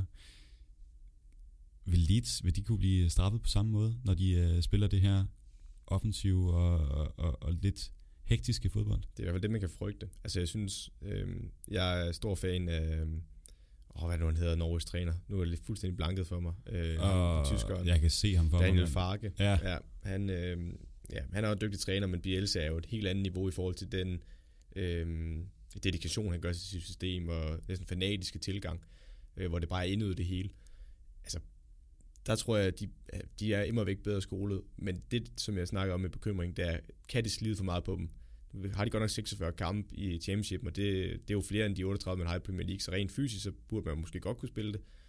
Men det er bare noget andet at lægge det høje pres, fordi hvis du ikke får resultaterne på det, så kan det lige pludselig blive, ah, skal jeg lige løbe den ekstra meter? Der kan opstå noget tvivl. Hvis den tvivl ikke opstår, og de spiller sådan her mod hold, og de modstanderne, de tør gå højt på Leeds, så overlever Leeds, det er jeg ikke i tvivl om. Men hvis modstanderne stiller sig ned mod Leeds i alle kampene, så kunne jeg godt være bekymret. Men det er jo så den middelvej, de kommer til at møde på et tidspunkt, og det bliver spændende at se, om de så kan få nok point i de kampe, hvor modstanderne tør gå højt på. Og øh, det bliver i hvert fald spændende at se mod, mod Fulham, som øh, godt kunne være et, en kamp, hvor de i hvert fald skal ud og, og lave en masse mål. I hvert fald så laver jo Arsenal jo senest tre mod, mod Fulham her, uden at, at sammenligne øh, de to offensiver øh, overhovedet. Og Liverpool, de skal altså et, øh, et smut til Chelsea. Og mere om den her kamp øh, i din deep dive. Men lad os da hoppe videre til, øh, til den næste, som er øh, Tottenham og Everton. Et kamp, som du havde udråbt til at skulle være lidt en, øh, en dødsejler. Everton vinder den 1-0, men øh, altså, det er jo den her smalle sejr, men det er vel egentlig ikke så kedeligt, som, øh, som du måske havde spået om. Det kommer an på, hvordan du ser det. Øhm, jeg synes, Everton var mere spændende, end jeg gjorde dem til. Men det var så også fordi, jeg havde fejlfortolket Everton hold lidt. Især med handlen af James Rodriguez og Abdoulaye Ducote og Allan, og de starter alle sammen inden. Der synes jeg, i forhold til det, jeg havde måske forventet for Everton, det vi så sidste år, det var, at de stod i den her 4-4-2 og var rigtig gode til at stå lavt i banen i en blokforsvar, og så kom afsted i kontraangreb, hvor de så havde Calvert-Lewin og Richarlison frem, der kunne kombinere sig igennem, og ellers så kom der en kantspiller eller en bak med øh, Lucas Digne og Seamus Coleman, eller CDB i sidste sæson. De har justeret i den her kamp, de spiller jo 4-3-3, hvor man har, øh, i stedet for at øh, Calvert-Lewin og øh, Richarlison ligger to mand på toppen, jamen så har man lavet en tremandsmidtbane, hvor man har Allan, der sidder som sekseren, og ham, der beskytter forsvaret og patruljerer, og så har man givet mere frihed til en André Gomes, der ikke er en box-til-box sådan traditionelt, fordi han er ikke øh, fysisk hurtig, men er dygtig på bolden, der kan være et bindeled længere fremme, og så har man Ducote, der bare er box-til-box og kan være med begge steder, og specielt op på den offensive del, hvor vi så om som 10 og sidste år for Watford. Og så har man de tre forsvar, du Richarlison til venstre, du har øh, Calvert-Lewin på toppen, og så har du Ramos Rodriguez til højre. Øh, og det fungerede rigtig godt, synes jeg. Øh, især Ramos Rodriguez var jeg faktisk meget positivt overrasket over. Det er ikke fordi, han er kampafgørende sådan, som sådan, synes jeg, men han har nogle rigtig gode momenter undervejs, og jeg synes, han minder lidt om, igen måske lidt en doven reference, men jeg synes, han minder meget om Coutinho, da han spillede venstrekant for Liverpool. Den måde, han går ind i banen på, han er ikke den hurtigste, men han kan gå ind i banen, og han afslutter rigtig godt, og når han får lov til at gå ind i banen, så kan han lave de her fremadrettede afleveringer, øh, som Coutinho gjorde til Mané i modsat side, men her der gør James Rodriguez det over mod Richarlison. Det er lidt det samme, synes jeg, med de to, øh, og på den måde er han rigtig spændende. Ja, så netop, du nævner det her med, at han er jo ikke, øh, han er ikke den hurtigste, og det blev uh, Ancelotti jo også blevet udfordret lidt på, særligt fordi han vælger at bruge ham på, øh, på en kant, hvor vi ofte ser de, de hurtige spillere spille, men hvor han simpelthen sagde til, til journalisten her, at hvis han, havde, hvis han havde tænkt på, at han skulle have en hurtig mand, jamen så han hentet Usain Bolt. Uh, og det er jo egentlig heller ikke det spil, og som du siger, jamen så har de CDB på højre bak, som vi ved godt kan lave de her løb ud over, ud over kanten, og jeg var også utrolig imponeret over, øh, over Ramos Rodriguez. Vi havde spået lidt, og, og ja, vi havde da håbet på, at han kunne være den troldmand, vi så øh, til VM i, i 14. Men altså, den, den her første debut her, hvor, hvor imponeret skal man egentlig være? Ej, jeg synes ikke, øh, jeg må lige rette dig lidt, fordi CDB, som jeg faktisk også først så i sidste afsnit, så er han jo ikke Everton mere, fordi det var en lejeaftale. Så det er Seamus Coleman, og så har de fået John Joe Kenny tilbage fra en lejeaftale Det ligner også hinanden, de to. Det, ja, det, som øh, potter panden, ikke? men, men nej, øh, ja, hvis du med Ramos Rodriguez, jamen, det er ikke fordi, at man er himmelrygt over præcision. Det er ikke fordi, man tænker, ej, hvor var han vild og scorede mål og assist og bare styrede kampen. Jeg synes, der er nogle rigtig gode momenter undervejs, og det synes jeg heller ikke, man kan få langt meget mere end en mand, der ikke har spillet så meget i Bayern München, og skal finde sig ind i en ny liga og på et nyt hold, og altså, han har ikke spillet fast i mange år. Øh, men han er en spændende spiller, og jeg synes, det måde, de bruger ham på i den 4-3-3, hvor han har to, Calvert-Lewin og Richarlison, der har fart, der kan løbe foran ham, hvor han måske får en mere fri rolle til at vandre ind i banen, når man har Coleman, der kan skabe bredden, og man har også en Dokore, der kan komme med jamen det giver ham bare en anden dimension, fordi der er ikke rigtig mange, der spiller med en decideret 10'er mere. Altså nu gør Tottenham det i modsat, side, eller i modsat ende, men det kan vi så snakke om bagefter. Øhm, og så er det bedste, man gør for Rams Rodriguez, det er, at han kan vandre ind i banen. Øh, men der skal man så gøre netop, at Coleman kan komme udenom og give ham plads. Øh, og nogle andre, der skal løbe løb foran ham. Så kan man godt få det til at fungere, hvor han spiller en kant, lidt som en 10'er. Øh, så på den måde synes jeg, han passer rigtig godt ind. Og jeg synes egentlig også, at han gør det fint defensivt der er måske nogle gange, hvor hvis de står højt, han måske kan blive fanget lidt højt i banen, og ikke er den hurtigste til at komme hjem. Men jeg synes, at den her kamp, hvor de ikke som bliver fanget forfærdeligt mange gange i ubalance, jamen der fungerer det rigtig godt.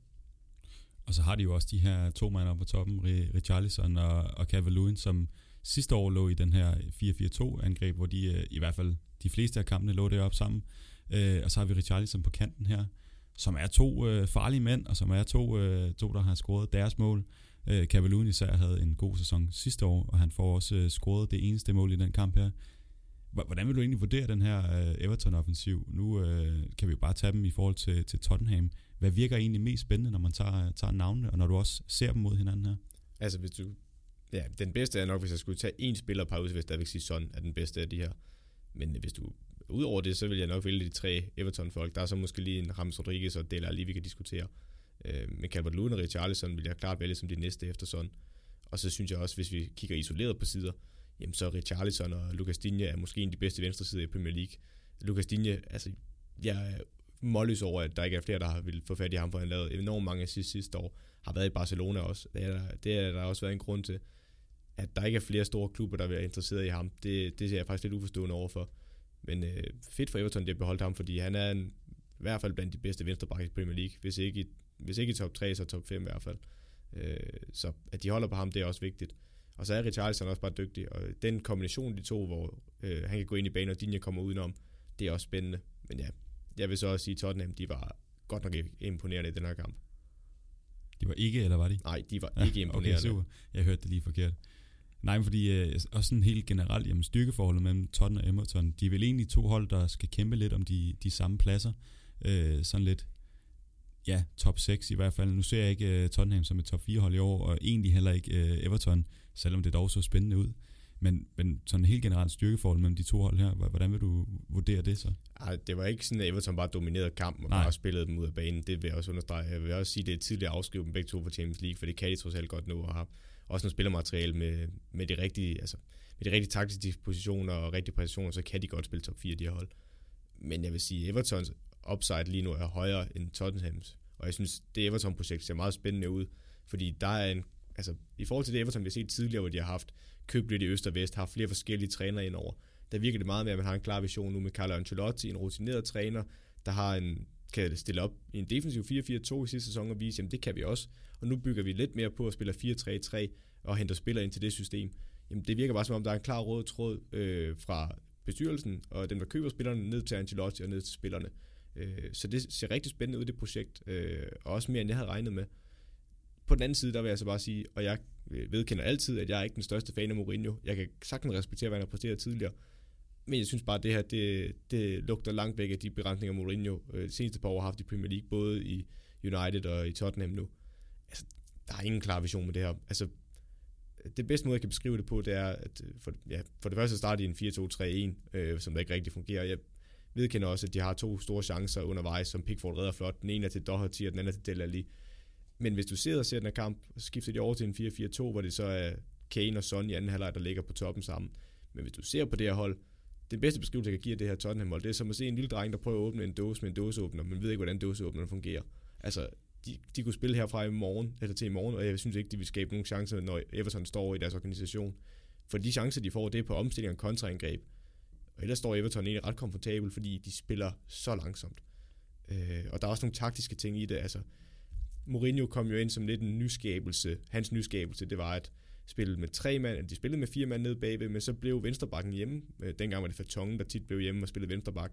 Så man spillede med tremandsforsvar, og så gav man Sergio Aurier al verdensplads over i højre side, som man havde for sig selv.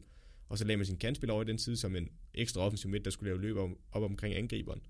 I den her kamp der er det så bare Doherty, der har fået den der højre, eller højre bak, og så er det Ben Davis, der har fået venstre, og så har man jo dig og aldrig ved i midten. Så har man Harry Winks og Pierre Højbjerg, der går ned i banen som også en double pivot, ligesom Arsenal, og henter bolden op. Og så har man Dele Alli, der skal lave løb op, op omkring Kane sammen med Son og Lucas. Men det er bare så let at læse, fordi alle ved, at de gør det nu. Altså hvis man sidder, jer der sidder og ser øh, Tottenham-dokumentaren, der kan man jo se det. De sidder og snakker om det i omklædningsrummet, og de er ikke justeret overhovedet. Øh, og hvis man kan sidde og se det i en dokumentar, jamen, så skal jeg fortælle dig, så har de Premier League-klub opdaget for et halvt år siden, at det er det, de gør. Øh, og der er bare for langt op. Altså når den bliver spillet op på Pierre Emil Højbjerg, jamen, så kommer der sådan nogle lidt sporadiske løb op foran. Og det er meningen, de skal komme ned i banen sammen op, men det er bare alt for sporadisk, og det er ikke øh, sammenhængende nok. Og det er bare utroligt lidt for Everton at travle op. Så det er stadig det samme problem med Tottenham. De kan ikke bryde hold op, når de står i defensiv organisation. Det er i hvert fald ikke nok til, at jeg tror på, at de kan komme i top 4. Ja, nu nævner du det her med, at, øh, at Matt Doherty han får en, får en mulighed, det her nye indkøb fra, øh, fra Wolverhampton øh, på højre bakken, i stedet for Sergio Rie, som øh, bestemt ikke var, var Mourinho's kop til, i hvert fald ikke til, til sidst. Øh, en mand, som stadig er i klubben, så vi skal også passe på med at afskrive ham fuldstændig. Men øh, han laver netop det her, hvor han spiller den op på Harry Kane, og så får den igen i dybden. Et løb, som man ikke ser særligt tit fra, øh, fra en højre bak, men hvor der faktisk sker noget udventet, og det skaber en, en god chance. Det er jo kun en, en dårlig afslutning fra egentlig at blive et mål er det noget af det her, som, øh, som Tottenham de skal finde frem? Noget, noget af det lidt uventede, noget fra en uventet kant, i stedet for at den skal gå, gå dybt til en af, af, af kanterne, og så prøve at finde Harry Kane foran? Jamen, det er det jo. Altså, jo, det er da et fint eksempel, men jeg synes bare heller ikke, det er løsning. At altså, det kan ikke være, det kan ikke være løsning, at en højre bak skal komme op, op bag angriberen, fordi at det, det skaber nogle, en pokkers masse problemer ellers, fordi så skal der andre, der skal fylde det hul for højre bakken, hvis de mister den. Og det er også utroligt langt at løbe for Doherty hver gang. Øh, altså hele ideen med, at han har den højeste for selv, er i sig selv fint nok. Det jeg bare efterlyser, det er, at man har andre løsninger, og det, altså for mig er løsningen ikke at skifte sin en 4-4-2. Det, det er ikke der, den ligger. Ved mig der er det også, det er også helt fint, at man vil have så mange, der bliver fremme med Dele Alli, Lukas, Son. Også, det er også noget det, jeg vil komme ind på med Lita Bielsa, det er også noget det, de gør. Men de løb, der skal være deroppe fra, skal bare være meget mere koordineret, og skal være meget mere øhm, ja, øh, relateret til hinanden. Så det vil sige, det er ikke nok, at Kane løber ned, og så er der en løber dybt bag ham. Altså det kunne mit, det kunne et seriehold lave jo, det er jo ret simpelt, det kan enhver fodboldspiller næsten forstå, men det skal være mange flere, så for eksempel hvis jeg, okay, Kane falder ned i banen, okay, så løber Dele lige herover. Okay, jamen hvis Dele lige løber herover, hvor skal Son så hen? Og hvis Son løber herover, hvor skal Lukas så hen? Det skal være sådan noget, hvor vi er helt nede i de der detaljer, og så skal der være forskellige varianter i forhold til, hvor man er hen, hvor, eller henne på banen. Det er noget, det Liverpool har haft succes med, det er noget, det City har haft succes med. Og det er der bare ikke. Det synes jeg i hvert fald ikke, jeg kan se. Og så bliver det bare sådan noget fodbold nede i bagkæden, hvor vi spiller sidelinjen så lidt frem på Pierre Emil Højbjerg eller Harry Winks. Og så står de på bolden. Nå, jamen, så kan vi spille op i fødderne på Dele lige der har en mand i ryggen, der ligger af. Og det er fint indimellem. Hvis der ikke kommer mere løb omkring boldholderen, så, så kommer man bare ikke videre, fordi jamen, der er ikke nok plads at spille på. Og så er det noget, man kan prøve at, prøve at ændre lidt på med nogle, med nogle transfers, og for uh, lige at tage den, bag, tage den tilbage til, til Everton igen, jamen så snakker vi om de her tre mand, som, uh, som er, en, er en helt ny midtbane, og som du nævner, jamen de fungerer godt til hinanden, fordi at Allan han er den her sekser, Rames han ligger ud på, uh, på højre kanten, og så Dokore, jamen han er den, der får lov til at, at spæne frem og tilbage. Uh, ja, så André Gomes, der og så André Gomes, der får lov at være bindeledet, ja. Men, men kunne man mærke på det her Everton-hold, at det var tre nye signinger? Vi siger ofte, at øh, jamen, når du henter så mange, og du skal have jamen, nærmest en hel kæde, som er, som er helt ny, jamen, så kommer det til at give problemer. Men, men havde de det her? Ja, man skal så huske, at det er jo ikke fordi, de ikke at de ikke bliver testet, men, men nogle af dem skal vi også altså, ikke underkende, hvilke fodboldspil det er, de har hentet, det har kvalitet. Altså Allan spillede under Ancelotti i Napoli, og ja, var der i flere år, var en af de vigtigste spillere på holdet, så selvfølgelig ved han, hvordan Ancelotti nogenlunde vil spille. Så er der en jamen han har trods alt spillet en masse Premier League-kamp, øh, og også spillet 4-3-3. Øh, selvfølgelig er der noget justering undervejs, det kunne man da også se her, men det er ikke fordi, det er totalt øh, fremmed for ham. Og Rames, jamen han har også spillet under Ancelotti, både i Bayern og i Real Madrid. Så det er ikke fordi, det er godt tre nye spillere, og det er også meget at lægge ind på et nyt, eller i, hvis der kommer tre nye spillere ind i en startelver. Og der var der også ting her undervejs, man kan, hvis man virkelig skal sidde på en navl. Men i forhold til de kender Ancelotti, de kender spillestilen, så det er ikke totalt fremmed for dem, og det er jo også endnu øh, en god indikation på, at man har købt de rigtige spillere, at man har scoutet dem rigtigt, og de kender det i forvejen. Det er i hvert fald et stort plus. Så der er noget at arbejde på stadig for, for Everton frem mod den næste kamp, hvor de møder West Bromwich på hjemmebane, og det er der så i, i den grad også for Tottenham, kan jeg forstå på dig, når de øh, skal en tur til Southampton. Og vi skal have fat i den, den sidste kamp i den her runde, som vi vælger at tage os af, og det er selvfølgelig øh, Sheffield United mod øh, Wolverhampton. The best of the rest, kan man vel næsten kalde det, fra, øh, fra sidste år. De helt store overraskelser så. Uh, og vi snakker om, da de to hold mødte hinanden uh, senest uh, i sidste sæson, jamen det var sådan lidt, hvem af de her to har egentlig det, det, det stærkeste hold, og hvem står egentlig stærkest af de her jamen, uh, sub-top hold, kan man, vel, uh, kan man vel godt kalde dem, uden at, at, at, at få, ja, hvad skal man sige, uden at gøre nogen ked af det. Uden at fornærme dem. Uden at fornærme dem, det var det, jeg skulle til at sige forsvar. Men det, gør man vel egentlig heller ikke. Øh, men, men i hvert fald, uh, vi ser et uh, Wolverhampton-hold komme ud med, med lyn og torden, og et Sheffield-mandskab, der står lidt mere uh, afventende, og som egentlig også bliver, bliver over, overløbet lidt her. Nu nævner du uh, tidligere en uh, Daniel Podence, som, uh, som er en stor del af det her, det her første mål, men Wolverhampton, er de lige så gode som, uh, som sidste år, og Sheffield United, jamen får de problemer i år? Det kunne godt uh, tyde lidt på det, når de taber den her første kamp 2-0 altså igen, vi skal passe på med det øjeblik. Det er for tidligt, jeg ved det godt. Men, men man kan jo blive drevet lidt mere stem, eller stemningen, og man vil gerne hurtigt have nogle resultater, øh, og nogle, øh, ja, nogle, øh, ja, nogle domme over de her hold med det samme, så man ved, hvor de er henne. Det er lidt for tidligt, men vi kan godt drage nogle små konklusioner, som vi har gjort ved de andre. Altså Wolverhampton, de, de har bare meget mere kvalitet end Sheffield United. Altså sådan individuel kvalitet, der har de jo på alle pladser en, en bedre spiller næsten. Øhm, ja, og det synes jeg bare, man kan se med der Wolverhampton hold. Der er, de har en klar spilsfilosofi, det har Sheffield United også, men der er bare meget mere topkvalitet. Altså, øh, vi kan snakke om Raul Jimenez, der, der bare bliver ved med at stemple ind, og han imponerer bare. Og man kan vel diskutere, om han ikke er en af de bedste angriber i Premier League med det modsnit, han har haft den seneste sæson, og også ligger ud her. Så har man Daniel Podence, der også er utrolig spændende offensiv spiller, som jeg ikke kendte før han kom fra Olympiakos. Øh, vi så lidt prøver på det sidste år, men han er utrolig bevægelig, dygtig dribler, også et fint indlæg, han lægger ind til Jimenez, øh, og også viser god fart. Altså, spændende spiller. Pedro Neto, anden god spændende spiller, som der ikke, øh, der også starter ind her. Og så, altså, vi snakker, ja, vi skal nok snakke om Adama Traoré, for han var en lidt speciel rolle i den her kamp. Men det er også svært, så har de en Connor Cody, der er blevet udtaget til engelske landshold. De har en Roman Seis, der er blevet en del af en tremandsforsvar. Og på bænken, der sidder der altså en øh, Ruben Neves, som er, har været rykket til City og mange andre store klubber for kæmpe beløber. Han starter ud i den her kamp. Du har en Vitinha, de har hentet ind Fabio Silva, der er en af de største wonderkids i portugisisk fodbold, har de hentet ind for dyre penge. De har en Ruben Vinagre, der har spillet mange kampe for dem. De har en Diego Horta, som er blevet rykket til Liverpool nu, og også havde en god sæson sidste år. At der er bare så meget topkvalitet, og når de har et spil, øh, spilfilosofi, som alle køber ind i, med tremandsforsvar og wingbacks, der skal sørge for bredden, dygtige otter, der kan vende spillet rundt på, og så nogle øh, offensive spillere, der kan lige det ekstra, og dygtige afslutter, så ser det rigtig spændende ud. Ja, nu nævner du netop øh, uh, Jimenez. Jeg er jo så sent som i dag blevet spurgt ind til et Premier League drømmehold. ikke fordi at jeg på nogen måde er ekspert der, men hvor at, øh, en medstuderende sagde, jamen ham Jimenez der, får han egentlig lov at spille? De har jo købt uh, Wonderkid fra uh, Portugal.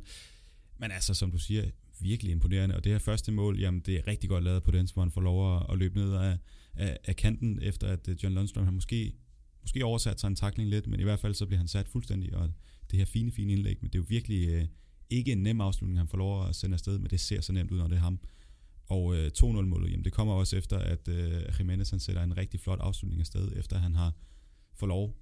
Og jeg ved ikke, om man kan sige, øh, men i hvert fald han har taget den flot ned ind i feltet, og bliver måske ikke så presset, som han burde gøre men, øh, men, men sætter en, øh, en fin øh, afslutning afsted, som så ender med at give et hjørnespark, som de også ender med at score på. Jimenez, han er jo, øh, vi har sagt det så mange gange sidste år, at øh, den skal ud på kanten ind til ham, jamen, så scorer han jo hver gang. Ja, der var man så også, øh, dit ordvalg, du har ret i, du sidder kløjs lidt i det, øh, fordi han får ikke lov, han tager sig lov. Altså, han er så dygtig, øh, også til at blive retvendt, der kan holde folk væk fysisk, dygtig afslutter, kommer med de rigtige steder i feltet, og også læser spillet godt det er bare en, en dygtig angriber, man kunne også frygte lidt for Wolverhampton. Jeg synes, de er gode til at holde deres bedste spillere. Nu har de solgt Doherty, men der er de altså en anden erstatning, som vi også kan snakke om. Øh, der er de egentlig dækket så meget godt ind. Øhm, men, men det er et spændende Wolverhampton-hold. Der er så stadigvæk det samme problem, vi kan snakke om. Nu ved jeg godt, de bryder øh, Sheffield United op her, og det betyder også, når de scorer så tidligt, også efter et kontraangreb, eller i hvert fald, hvor de omstiller hurtigt og på en dødbold. De har stadigvæk det samme med, kan de bryde hold op, der står lavt, fordi det er det, vi måler hold på, der skal i top 4 og kæmpe mesterskaber. Er de gode nok til at konsekvent hver uge at kunne bryde et øh, blokforsvar op og skabe nok chance til, at procentchancen for, at man henter tre point hver gang stiger? Øh, det er måske stadigvæk der, hvor Wolverhampton hænger, og det er måske også det, de skal videreudvikle i den her sæson. Ja, nu siger du netop det her med, at de, de scorer tidligere, og det kommer jo uden tvivl til at ændre kampen. Man ser dem også slække lidt på speederen, og så, øh, jamen i anden halvleg, der kommer, kommer Sheffield United meget mere på bolden, og det er meget mere dem, der tager initiativet. Og det er vel egentlig også noget, som, øh, som Wolverhampton egentlig ikke er så ked af igen. Men altså, hvis nu at, øh, at, at det havde set helt anderledes ud, sådan der stod 0-0 i det 60. minut, jamen havde Wolverhampton, så øh, havde vi sagt, god kamp af dem, øh, hvis de så havde taget den, øh, ja, selvfølgelig hvis de havde taget den 2-0 i, til sidst, men, men det virker så overlegen, fordi de starter ud med at komme med lyn og torden. Men, ja. men hvis nu, at det har jeg nemlig skrevet her, hvordan havde kampen set ud, hvis, hvis Wolverhampton ikke var kommet hurtigt foran? Det synes jeg også er en skarp pointe. Altså, det er netop det der med, kan de så bryde Sheffield United, hvis de står helt nede på en halvdel hele kampen Sheffield United? Kan, altså har de redskaberne til det? Det er stadig det, der er spændende, fordi det var det, der også lige snublede lidt for dem i sidste sæson. De var jo med op og kæmpe om Champions League-pladsen, også de sidste fem runder. Men der var lige nogle kampe, hvor man nok skulle hæve nogle flere resultater, eller nogle flere point i de kampe. Men jeg synes, de prøver nogle spændende ting. Altså nu mistede man Matt Doherty, men de har prøvet noget rigtig spændende, synes jeg, med Diamond Traoré, hvor man lægger ham ud som wingback. Øh, og der kan være flere gode grunde til det. Nu er jeg selv, uden at skulle rose mig selv for meget, men jeg har i det trænerjob, jeg har nu, har vi også arbejdet med en kantspiller, der er vant til at spille derop, øh, sætte ham ud på en bak eller en wingback. Fordi øh, det er lidt det samme med Adam Traoré. Han er sindssygt hurtig og en god dribler, men du vil ikke have ham til at være øh, fejlvendt. Hvis Adam Traoré står med ryggen til at have en mand på sig, så gør han er fysisk stærk, men de ved også godt, som vi snakker om i sidste sæson, at han, han vil til baglinjen og lægge den ind over, eller løbe rundt om dig. Han vil rigtig gerne over til det højre ben. Men når han spiller wingback, jamen så tit og ofte der så er det en diagonalbold, når bolden har været i modsat side, og så er han retvendt. Og hvis der er noget, du ikke vil have som bak, så er det, at der må Traoré kommer løbende ned mod dig retvendt i fart, og du står på flade fødder. Øh, så bliver det svært for dig at dække ham op, både fordi han er fysisk stærk, du kan ikke skubbe ham så meget ud af balancen, når han endelig er oppe i fart, og han er hurtig, så det er svært at følge med ham, hvis du også står på flade fødder og skal op i fart efter ham. Så jeg synes, det er spændende at sætte ham derude på wingbank. Det, det er skarpt set, synes jeg, han nu i Spirito Santo, øh, manageren. Så det er også spændende, det vil jeg også holde øje med. Men er det egentlig et, øh, et, et tegn på svaghed, eller er det bare ren taktik, at de, øh, at de overlader så meget af spillet til, til Sheffield i, i anden halvleg særligt? Jeg tror, det er meget, øh, jeg tror ikke, det er et tegn på svaghed overhovedet. Altså netop det DNA, der ligger i Wolverhampton, så hvis man er foran, jamen, så har vi tre gode centerforsvar, hvor vi kan skubbe vores wingback ned ved siden af. Og så har vi bare tre mand i Jimenez, Podens og Neto, der kan angribe i kontraangreb. Sindssygt farligt, at du har en Traoré, der hurtigt kan komme med op. Det tror jeg ikke er et svaghedstegn. Det er tværtimod prøve at kvæle modstanders mulighed, fordi jeg tror ikke, Sheffield United er det bedste hold til at bryde hold op, der står i et blokforsvar. Så vi også sidste år. Det har de ikke kvaliteterne til, og slet ikke de individuelle kvaliteter til det. Så det tror jeg er meget taktisk klogt i den her kamp, at man gør det. Så det er ikke bare de to hurtige mål, der adskiller de uh, to hold i den kamp her? Nej, det synes jeg ikke. Uh, hvor meget skal vi så regne med Wolverhampton i år? Og hvor lidt skal vi regne med, det er stadig tidligt, men uh, i forhold til Sheffield United. Nu havde de en fantastisk sæson sidste år. Skal vi regne med det igen, eller kommer de til at i gåsøjne skuffe? Ja, nu har jeg været meget øh, om Wolverhampton i den her kamp, og det vil jeg også lige slutte af med, øh, inden jeg tager fat i Sheffield United. Øh, det er spændende med Wolverhampton, men igen, det er de samme begrænsninger. Vi skal se dem, om de kan bryde hold op, der står lavt, og de kan gøre det i mere end en kamp. Det gjorde de også sidste år, men gør det mere konsistent i hvert fald. Hvis vi så kigger på Sheffield United, jamen så er det jo måske bare, at det, der har løftet det her hold, det er jo, igen, hvis vi kigger på dem individuelt, så er der jo ikke mange af de spillere, du specielt for sidste sæson sagde, der havde Premier League-niveau. Men enheden har løftet dem op, og de har også præsteret rigtig flot, mange af dem, i den enhed. Men jeg må bare sige, altså Billy Sharp, han er en klublegende for Sheffield United, men har han virkelig niveau til at skulle være en Premier League starter? Det kunne jeg godt være lidt tvivl om. Selvom han har præsteret godt sidste år, så synes jeg stadigvæk, altså du må kunne finde bedre kvalitet, og så en Rian Blues der i Liverpool vil måske være løsningen. Han har ikke meget Premier League erfaring, men en spændende spiller. Altså, de har da, de har da nogle begrænsninger, men det er bare så indet i det her system, jeg tror nok, de skal rejse sig. Om det lige bliver en, om de kæmper med om de europæiske pladser igen, det tror jeg ikke, men jeg tror heller ikke, de rykker ned. Og lad det være, øh, være, være den sidste øh, kommentar på, på Wolverhampton i hvert fald, men øh, Sheffield United, var det dem, du nævnte til sidst? Nu kommer ja. til at zone lidt ud. Det var det. Så lad det være den, øh, den, den sidste kommentar på kampen overhovedet, og lad os bare sige, at, øh, øh at Sheffield United, de i næste runde skal en tur til Aston Villa, og øh, Wolverhampton, de skal, skal de finde dem her overhovedet? De hedder Wolves. De skal hjem møde Manchester City. Og så skal vi bare nævne, at de øh, øvrige resultater, dem som vi så ikke har fået med, der er jo selvfølgelig fire hold, der ikke har fået lov at spille i den her runde, på grund af at United og øh, City, de har været på udlandseventyr, de har været ude i det store Europa og repræsenterer det, det engelske. Men i hvert fald så Crystal Palace, de har hjemme slået Southampton 1-0 på et øh, mål af Wilfred Sahar. West Ham, de har øh, hjemme tabt 2-0 til Newcastle. West Bromwich, de har øh, lagt ud med at tabe 3-0 til Leicester, blandt andet på øh, to straffesparksmål af Vardy. Og så har Brighton tabt 3-1 til uh, Chelsea i den uh, allerseneste kamp i den her runde. Blandt andet, hvor at, uh, Timo Werner, han uh, tilkæmper sig et straffespark og ender med at blive lidt halvskadet. Han er ikke helt sikker på, at han skal spille i den kommende runde her. Men uh, de var jo uden både Chilwell og uh, Ziyech selvfølgelig, fordi at de var... Thiago Silva. Og Thiago Silva. Så det var ikke alle de nye, vi fik lov at se i aktion, men det bliver spændende at se fremover. Øh, og så kan det være, at vi skal snakke om i, i næste runde. Jeg kan lige nævne, hvem der møder hinanden hele vejen ned. Vi starter ud med Everton West Bromwich, så bliver det Leeds Fulham, det bliver Manchester United mod Crystal Palace, Arsenal mod West Ham, Southampton mod Tottenham, Newcastle mod Brighton, og så bliver det Chelsea mod Liverpool, Leicester mod Burnley, Aston Villa mod Sheffield United og Wolves mod Manchester City. Og der er jo nogle, øh, nogle, nogle opgør, der øh, uden tvivl lige øh, stikker sig ud. Der er Leeds mod Fulham, der er to oprykker, der skal, skal møde hinanden. Det bliver spændende at se, hvordan de står over for hinanden. Chelsea-Liverpool, altid en stor kamp, og så Wolverhampton mod City, som øh, ja, et hold, vi ved, der kan, og så et øh, hold, som vi øh, efterhånden også ved øh, kan lidt. Og det er selvfølgelig øh, Wolverhampton, som øh, er lidt i, i parentes her. Men det bliver spændende at se dem mod øh, så stort et hold som Manchester City. Er der ellers nogle øh, andre kampe, som... Nej, jeg synes, det er rigtigt, du udvælger. Altså, jeg kunne lige bare kort nævne nogle ting. Wolverhampton har været lidt noget for City, både i denne sæson, eller i sidste sæson, hvor de var ja, ja, de vinder begge kampe over City sidste år, og sæsonen før, jamen der var de også, der pressede de uh, City Max og tog også et enkelt point, tror jeg, på hjemmebane mod dem. Så er der Liverpool i Chelsea. Altså jeg tror, uh, det her Chelsea-hold, det, jeg ved godt, de har mange spillere, der mangler, men jeg tror sagtens, de er et stort problem for Liverpool. Det gjorde de også uh, på Stamford Bridge sidste år, hvor Liverpool godt nok vandt, men der var Chelsea altså også fint med i den kamp. Øhm, og så er der Leeds Fulham. Det bliver jo rigtig spændende at se, fordi hvis vi kigger ud for de, den her runde af, jamen så isoleret set, så burde der være kæmpe niveauforskel mellem Leeds og Fulham. Men jeg tror, det udligner sig selv, og jeg tror, at Fulham de står mere dybt øh, og kender Leeds bedre også. Øh, og jeg tror, det bliver en tættere kamp, end man lige kunne regne med, men jeg tror stadig, at Leeds tager sejren. Og så Aston Villa, som er et hold, jeg ikke har den øh, store fedus til i år, i hvert fald hvis man skal gå ud fra min, øh, min forudsigelse for, hvem der skulle rykke ned. Øh, de skal jo så møde Sheffield United, som man må sige har lidt at avancere på fra den her første runde. Aston Villa fik ikke lov at spille, på grund af, at de skulle have haft mødt øh, Manchester United i den første runde det bliver også spændende at se, hvordan de ligesom øh, kommer ud og, og tager den, den første kamp her i, øh, i den nye sæson. Det kan måske også blive lidt en ulempe for Aston Villa, at de har første kamp nu, og trods alt så har øh, ja, så, altså deres øh, Sheffield United, de har trods alt spillet en runde mere. Så der er lidt forskel på, at man har spillet første kamp, og så at man kommer direkte fra preseason af, så det kan også blive interessant. Og det samme det gør sig jo gældende i, i Burnley, der skal møde øh, Leicester. Men øh, mere om alle de kampe en gang i næste uge. Nu skal vi videre til øh, ugens deep dive.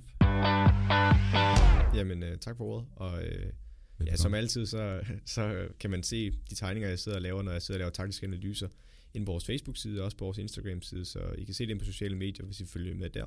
Og ellers så øh, kan man også bare følge med. Jeg, skal nok, jeg kan sagtens tale jer igennem det, uden I behøver sidde og kigge på alle mulige tegninger. Øh, vi kan starte med to startopstillinger, øh, inden vi går ned i selve detaljen. Øh, vi starter med hjemmeholdet. Det er Liverpool stiller op i deres 4-3-3.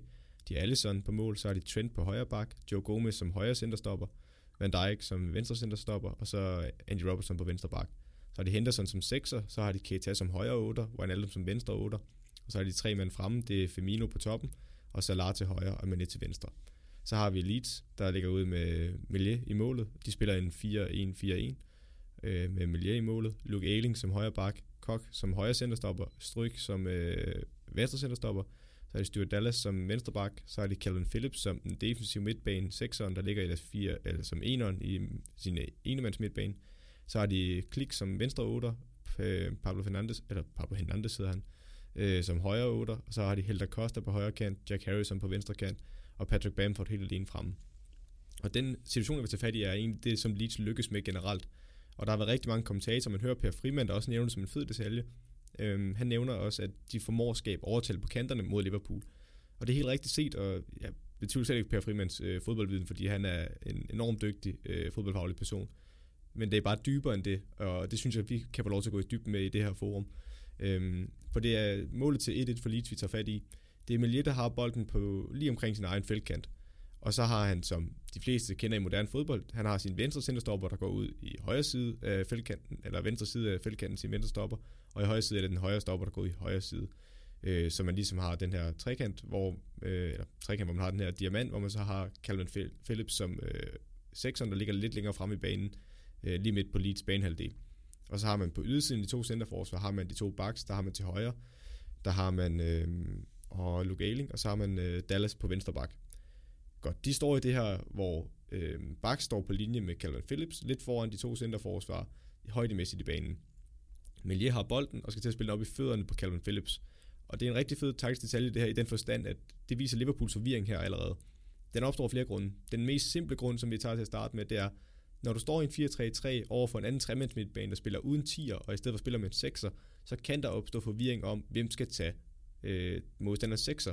Fordi hvis de ligger med en 10'er, så giver det meget god mening. Okay, vores sekser dækker deres øh, offensiv midtbane 10'eren, og så har vi vores to 8'er, der dækker de modstandernes to 8'er. Fordi de står bare i samme arealer. Det er så nemt at kigge på. Men når de, øh, når de står spejlvendt over for hinanden, så står der jo en 6'er på hver halvdel, som ikke kan op og markere hinanden, og så skal man finde ud af, jamen, hvilken 8 går så op og markerer. Den anden løsning, man så kan gøre, det er, at man kan gå dybt ned i banen og stå og lave dit et blokforsvar og sige, okay, vores angriber lukker deres 6'er, så lader vi deres centerforsvar have bolden fra i dag til i morgen, og så står vi bare og lukker af. Men Liverpool vil gerne lidt højere op i presset. Det har de allerede gjort her, hvor Firmino er stemplet lidt op på feltkanten. Men Nea går lidt frem i venstre side, og så Lars står op på deres venstre bak. Så de to otter, Keita han står helt over i modsat side på Leeds banehalvdel, kan ikke være i nærheden af Kelvin Phillips. Og Wijnaldum er lidt tættere på, men stadig for langt fra til, at han kan få den, eller kan chikanere Phillips. Så Phillips han får den op i fødder nu.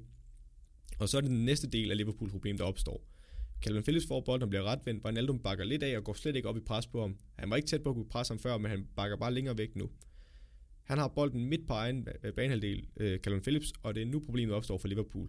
For det Leeds har gjort, der i stedet for at man har 8, der går ned i banen for at have bolden, så bliver de næsten to 10'er, så de ligger med fem mand, der stort set ligger op og ned af hele Liverpools øh, forsvarskæde. Så det vil sige, at vi har øh, Henderson, vi har Keita og Wijnaldum, der står uden markeringer nu, for der står ingen inde i deres areal. Til gengæld har øh, bagkæden, Liverpools firmands bagkæde, de har fem mand, de skal markere nu. Og de står bare på mellemrummene, øh, de her Leeds-spillere. Så det er svært for Liverpool-spillerne at finde ud af, hvem skal jeg committe til. Så det vil sige, i teorien, der kan Calvin Phillips, ud fra det her billede, jeg har, der kan han spille den op i fødderne på øh, den højre 8. Øh, klik hedder han. Øh, ja, nej, Pablo Hernandez her. Kan han spille op på. Og han kan faktisk også spille op på øh, den venstre 8, der ligger imellem Gomes og øh, Trent Alexander-Arnold. Det er klik.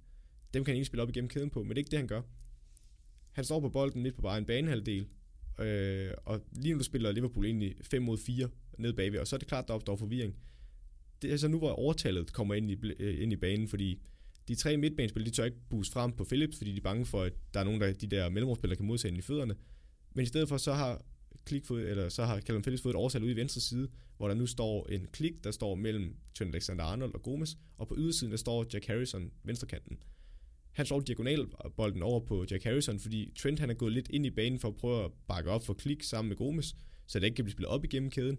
Men i stedet for slår klikken bare dybt ud på Harrison, og så modtager han bolden. og herfra der dribler Harrison rigtig flot og sparker bolden ind, og der er rigtig langt herfra. Men i situationen, der formår øh, eller Leeds at få bolden op på øh, midt på Liverpools banehalvdel, hvor de egentlig spiller øh, fem Leeds-spillere mod seks Liverpool-forspillere. Og hvis jeg som træner står og kan få bolden på modstanders halvdel, vi er kun en enkelt mand i undertal, og vi har en halv banehalvdel at angribe på, og de efterlader meget bagrum til os, jamen så er det et succeskriterie for mig. Så det, der opstår her, det er Leeds ved at sende så mange frem, hvor de egentlig spiller med en firemandskæde, Callum Phillips, som en øh, bandespiller, eller en, øh, en spilstation, en pivot, som sekser foran forsvaret, og så de resten af holdet, de står bare op på Liverpools øh, forsvarskæde. Jamen, så giver det rigtig ubehageligt for Liverpool, for det er ikke tit, man ser hold, der sender så mange offensive spillere frem på modstanderens forsvarskæde. Og det giver dem rigtig mange beslutninger, at de skal vide, skal jeg træde op på ham, eller skal jeg sørge for bagrum? Og det er sådan lige, de formår at skabe overtal forskellige steder på banen, og specielt ude i ydersiderne. Det er, at de sender en 8 derud og en kantspiller, og så overbefolker de bakken derude. Øh, men det opstår simpelthen fra, at sekseren går ned i banen, hvor ikke nogen samler ham op. Og det justerer Liverpool så bedre i kampen undervejs, hvor Henderson indstempler hele vejen op igennem banen, eller en af de to otter går hele vejen op. Øhm, fordi Leeds, hvis de får den her plads, jamen, som vi snakkede om, så er de dygtige nok til at kunne udnytte det gennem deres øh, løbemønstre og spillestil. Øh, og det er rigtig flot at se på. At det, jeg sad faktisk og nød det under kampen. Det var, det var helt betagende. Du sad og nød et, øh, et mål imod dit hold? Ja, det gør jeg faktisk. Altså, jeg sad og blev irriteret, da det gik ind, men jeg kunne sidde og se den fra den her wide angle, som også det, jeg har tegnet på, og man kan se det hele op fra, ser man bare, hvor flot ind det er, og det, det er sådan noget her, man altså, lever for som træner, når det her lykkes, og man har trænet det på træningsbanen så meget, som de har, jamen, der er det, så, det er en så fed fornemmelse, man kan blive næsten helt høj af det. Helt klart. Og den er aflevering for Philips, det er også bare en, man må nyde. Og en deep dive for dig, endnu en gang, er også bare noget, man nyder. Tusind gang, tak. Gang på gang på gang. Men i hvert fald så, ja, som du siger, man kan se billederne inde på, øh, på Facebook i hvert fald, og Instagram, der plejer vi også at være gode nok til at lægge ja, dem op. PS. Der er en gang imellem, så øh, min PA, han, øh, han får ikke lige gjort det, ja. men, øh, men jeg, jeg pisker ham og siger, at det, det skal op. Og begge steder har vi bare PL Taktiko, så øh, det burde være til at finde. Simpelthen. Og øh, ja, endnu en gang en, øh, en fantastisk deep dive, og nu skal vi til det. Vi skal runde det hele af med en uh, citattabel. Jeg har valgt at rydde uh, tabellen. Det kan være, at jeg lige skulle finde den frem faktisk, hvis så skal være, jeg kan huske, hvad det er, jeg har sat som yderpunkterne. Jeg har taget uh, hvad hedder det, citater fra den øh, forgangne sæson her. Nogle af dem, som vi har fundet undervejs.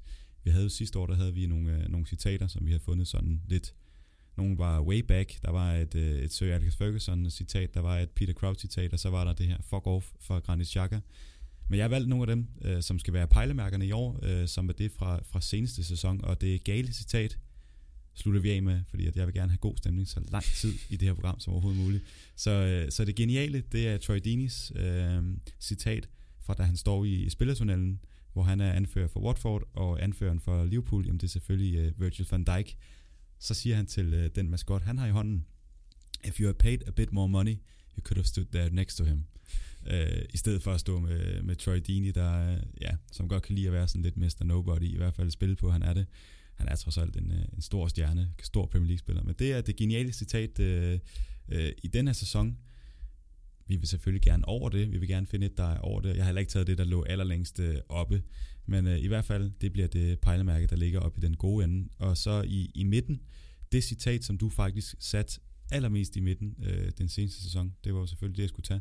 Øh, men det var det, der kom aller tættest på at bare ligge direkte op af, af det både gale og geniale citat fra Cyril Ferguson. Men det er Gary Linekers reaktion på, øh, at de øh, fyrede øh, Pochettino i Tottenham, hvor han skrev på sin Twitter, Good luck with finding a better replacement. Ain't gonna happen. Øh, det er så midtercitatet, fordi det er sådan lidt, jamen, øh, det er jo egentlig rigtigt nok, men er det så smart at sige, når man er legende i Spurs og så videre. Og det gale citat, jamen øh, Søren Kierkegaard det er selvfølgelig dig, og det er dit, uh, dit Greenwood-citat, som kommer til at være din, uh, din ånd gennem hele, uh, hele livet eventuelt. Ja, tak. Nu vil du gerne, uh, det ved jeg ikke, om du vil, gå ud fra, at du gerne vil være sportsjournalist, og så er det sådan en ting, jamen lige kan hæve frem en gang imellem. Den gode ja. Kloge Søren Åby, jamen han kommer i gang til at sige, at Greenwood er udpræget venstrebenet. Ja, det er... Og du, og du allerede afsnittet efter, allerede det du siger det, jamen der fortryder du uh, fuldt ud. Og du har taget afstand fra dig selv. Ja. Du har gudskelov ikke fået Monaco på.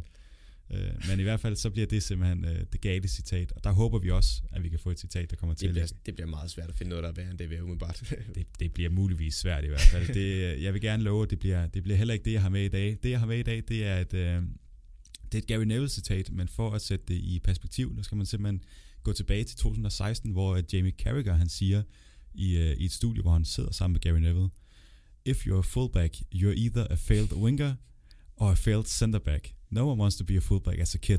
No one wants to grow up to be a Gary Neville. Som i sig selv er et fuldstændig fantastisk citat, men uh, så her for nylig, jamen, der sidder Gary Neville og Jamie Carragher igen i et, uh, et studie, hvor Gary Neville han uh, taler om alle de her dygtige engelske fullbacks, der spiller for tiden, hvor de både har Wan Bissaka, Trent Alexander-Arnold og ja, alle de her unge, der også uh, strømmer frem. Man kunne nævne den, den ene efter den anden, og han glemmer også Wan Bissaka, og jeg glemmer uh, de Chilwell, fem andre, han nævner. Ja, præcis. Uh, hvor han så får sagt det her med, You once said, no one wants to grow up to be a Gary Neville. There's a lot of them. I started a phenomenon. nej, nej, nej, nej, nej. Kan han tage æren for det her? Nej, det kan han godt nok ikke. Hvis der er nogen, der har set Gary Neville spille fodbold, så var han altså, den dimensionale modsætning af en trend, hvor det var defensivt, det var klart bedst, og så det offensivt måtte komme bagefter. Det er jo decideret modsætning med Trent Alexander-Arnold. Jeg kan godt lide hans, sådan, hans kækhed over, at han hiver det citat frem og kører kontra. Det, det skal han have lidt kredit for. Men at han sidder og påstår, at det er ham, der har, ej, det er tykt selvironi, kan jeg også mærke på hans side, så det kan også være, at vi dømmer ham lidt hårdt for det, men ej, det, er, det er meget tosset sagt, vil jeg sige. Men det er sjovt. Men hvor tosset og hvor sjovt? Det er jo det, der er en utrolig svær blanding, synes jeg. Fordi, er det det, der ligger lige på, på, øh, på grænsen? Ja, egentlig? fordi han rammer jo noget, der er... Altså, hvis, hvis han havde sagt det i ramme alvor, så havde det været helt galt, citat. Men han siger det jo i sjov, så derfor synes jeg faktisk, den er lidt over midten. Så vi, øh, ja, altså et eller andet sted, så kan vi jo faktisk bare fra nu af placere den lige i midten af eller og øh, genialt, og så når vi får flere citater på, jamen, så kan den jo blive rykket både frem og tilbage. Det synes jeg lyder som en fremragende idé. Så lad os gøre det, og lad os bare nyde øh, Gary Neville, der siger, I started a phenomenon. Det er, det er fantastisk, simpelthen. Men øh, med det, jeg behøver ikke sætte stregen, jeg kan, jeg kan nok godt huske det, når jeg skal lave den lige om lidt. Men med det, så lad os bare øh, runde af for i dag. Vi har jo lige nogen, vi skal takke altid, når vi slutter. Det har vi i den grad, og det er selvfølgelig øh, Studenterradioen Stål, som har, har givet os muligheden for at få lov at optage det her fantastiske studie, og de har givet os endnu en mulighed, som vi ja, kommer til at afsløre. Ja, den tænker jeg, vi afslører sådan, øh, her i løbet af weekenden. Ja. Er det ikke det, vi gør? Jo. På de sociale medier. Vi har en, øh, en lidt stor nyhed, tror jeg godt, vi kan sige. I hvert fald stor for os. Ja. Om ikke andet. Det er et uh, kæmpe skulderklap. Ja, så, i vores retning. Så øh, ja, hold øje med sociale medier. Vi har noget, øh, vi annoncerer øh, inden for en kommende fremtid, så øh, det glæder vi os til. Og så havde vi regnet med, at det skulle være lidt kortere nu, når vi har taget øh, os, ja, faktisk skibet seks kampe det, vi, vi kan ikke lade være. Nej, men nu er det jo netop, hvor vi får lov til at gå ned i dyb med kamp. Øh, og det er jo det der nørdet, der er så fedt, fordi nu snakker vi ikke bare, altså, hvor nogle kampe vi lige kører hurtigt igennem, bare for at vi skal have dem med. Nu er det fordi, vi rigtig dykker ned i kampe og får fat i alle de små detaljer og vender og drejer dem og får tid til at snakke om dem. Og, jamen, så var det for vores skyld gerne en halvanden time eller noget i den dur. Men i forhold til sidste afsnit, der er vi skåret 40 minutter af næsten, så det er jo, det er jo et sted at starte. Ja, ja det, det, er helt klart, det er helt klart. Men i hvert fald, hvis vi fik lovet sidst, at det ville blive kortere fremover, jamen så vil vi gerne undskylde. øh, det kommer det tydeligvis ikke til, men det kommer til at blive endnu mere nørdet, og selv tak for det. Og så øh, tak til Stål, og tak til dig, Søren. Selv tak, Morten. Og så rigtig god weekend.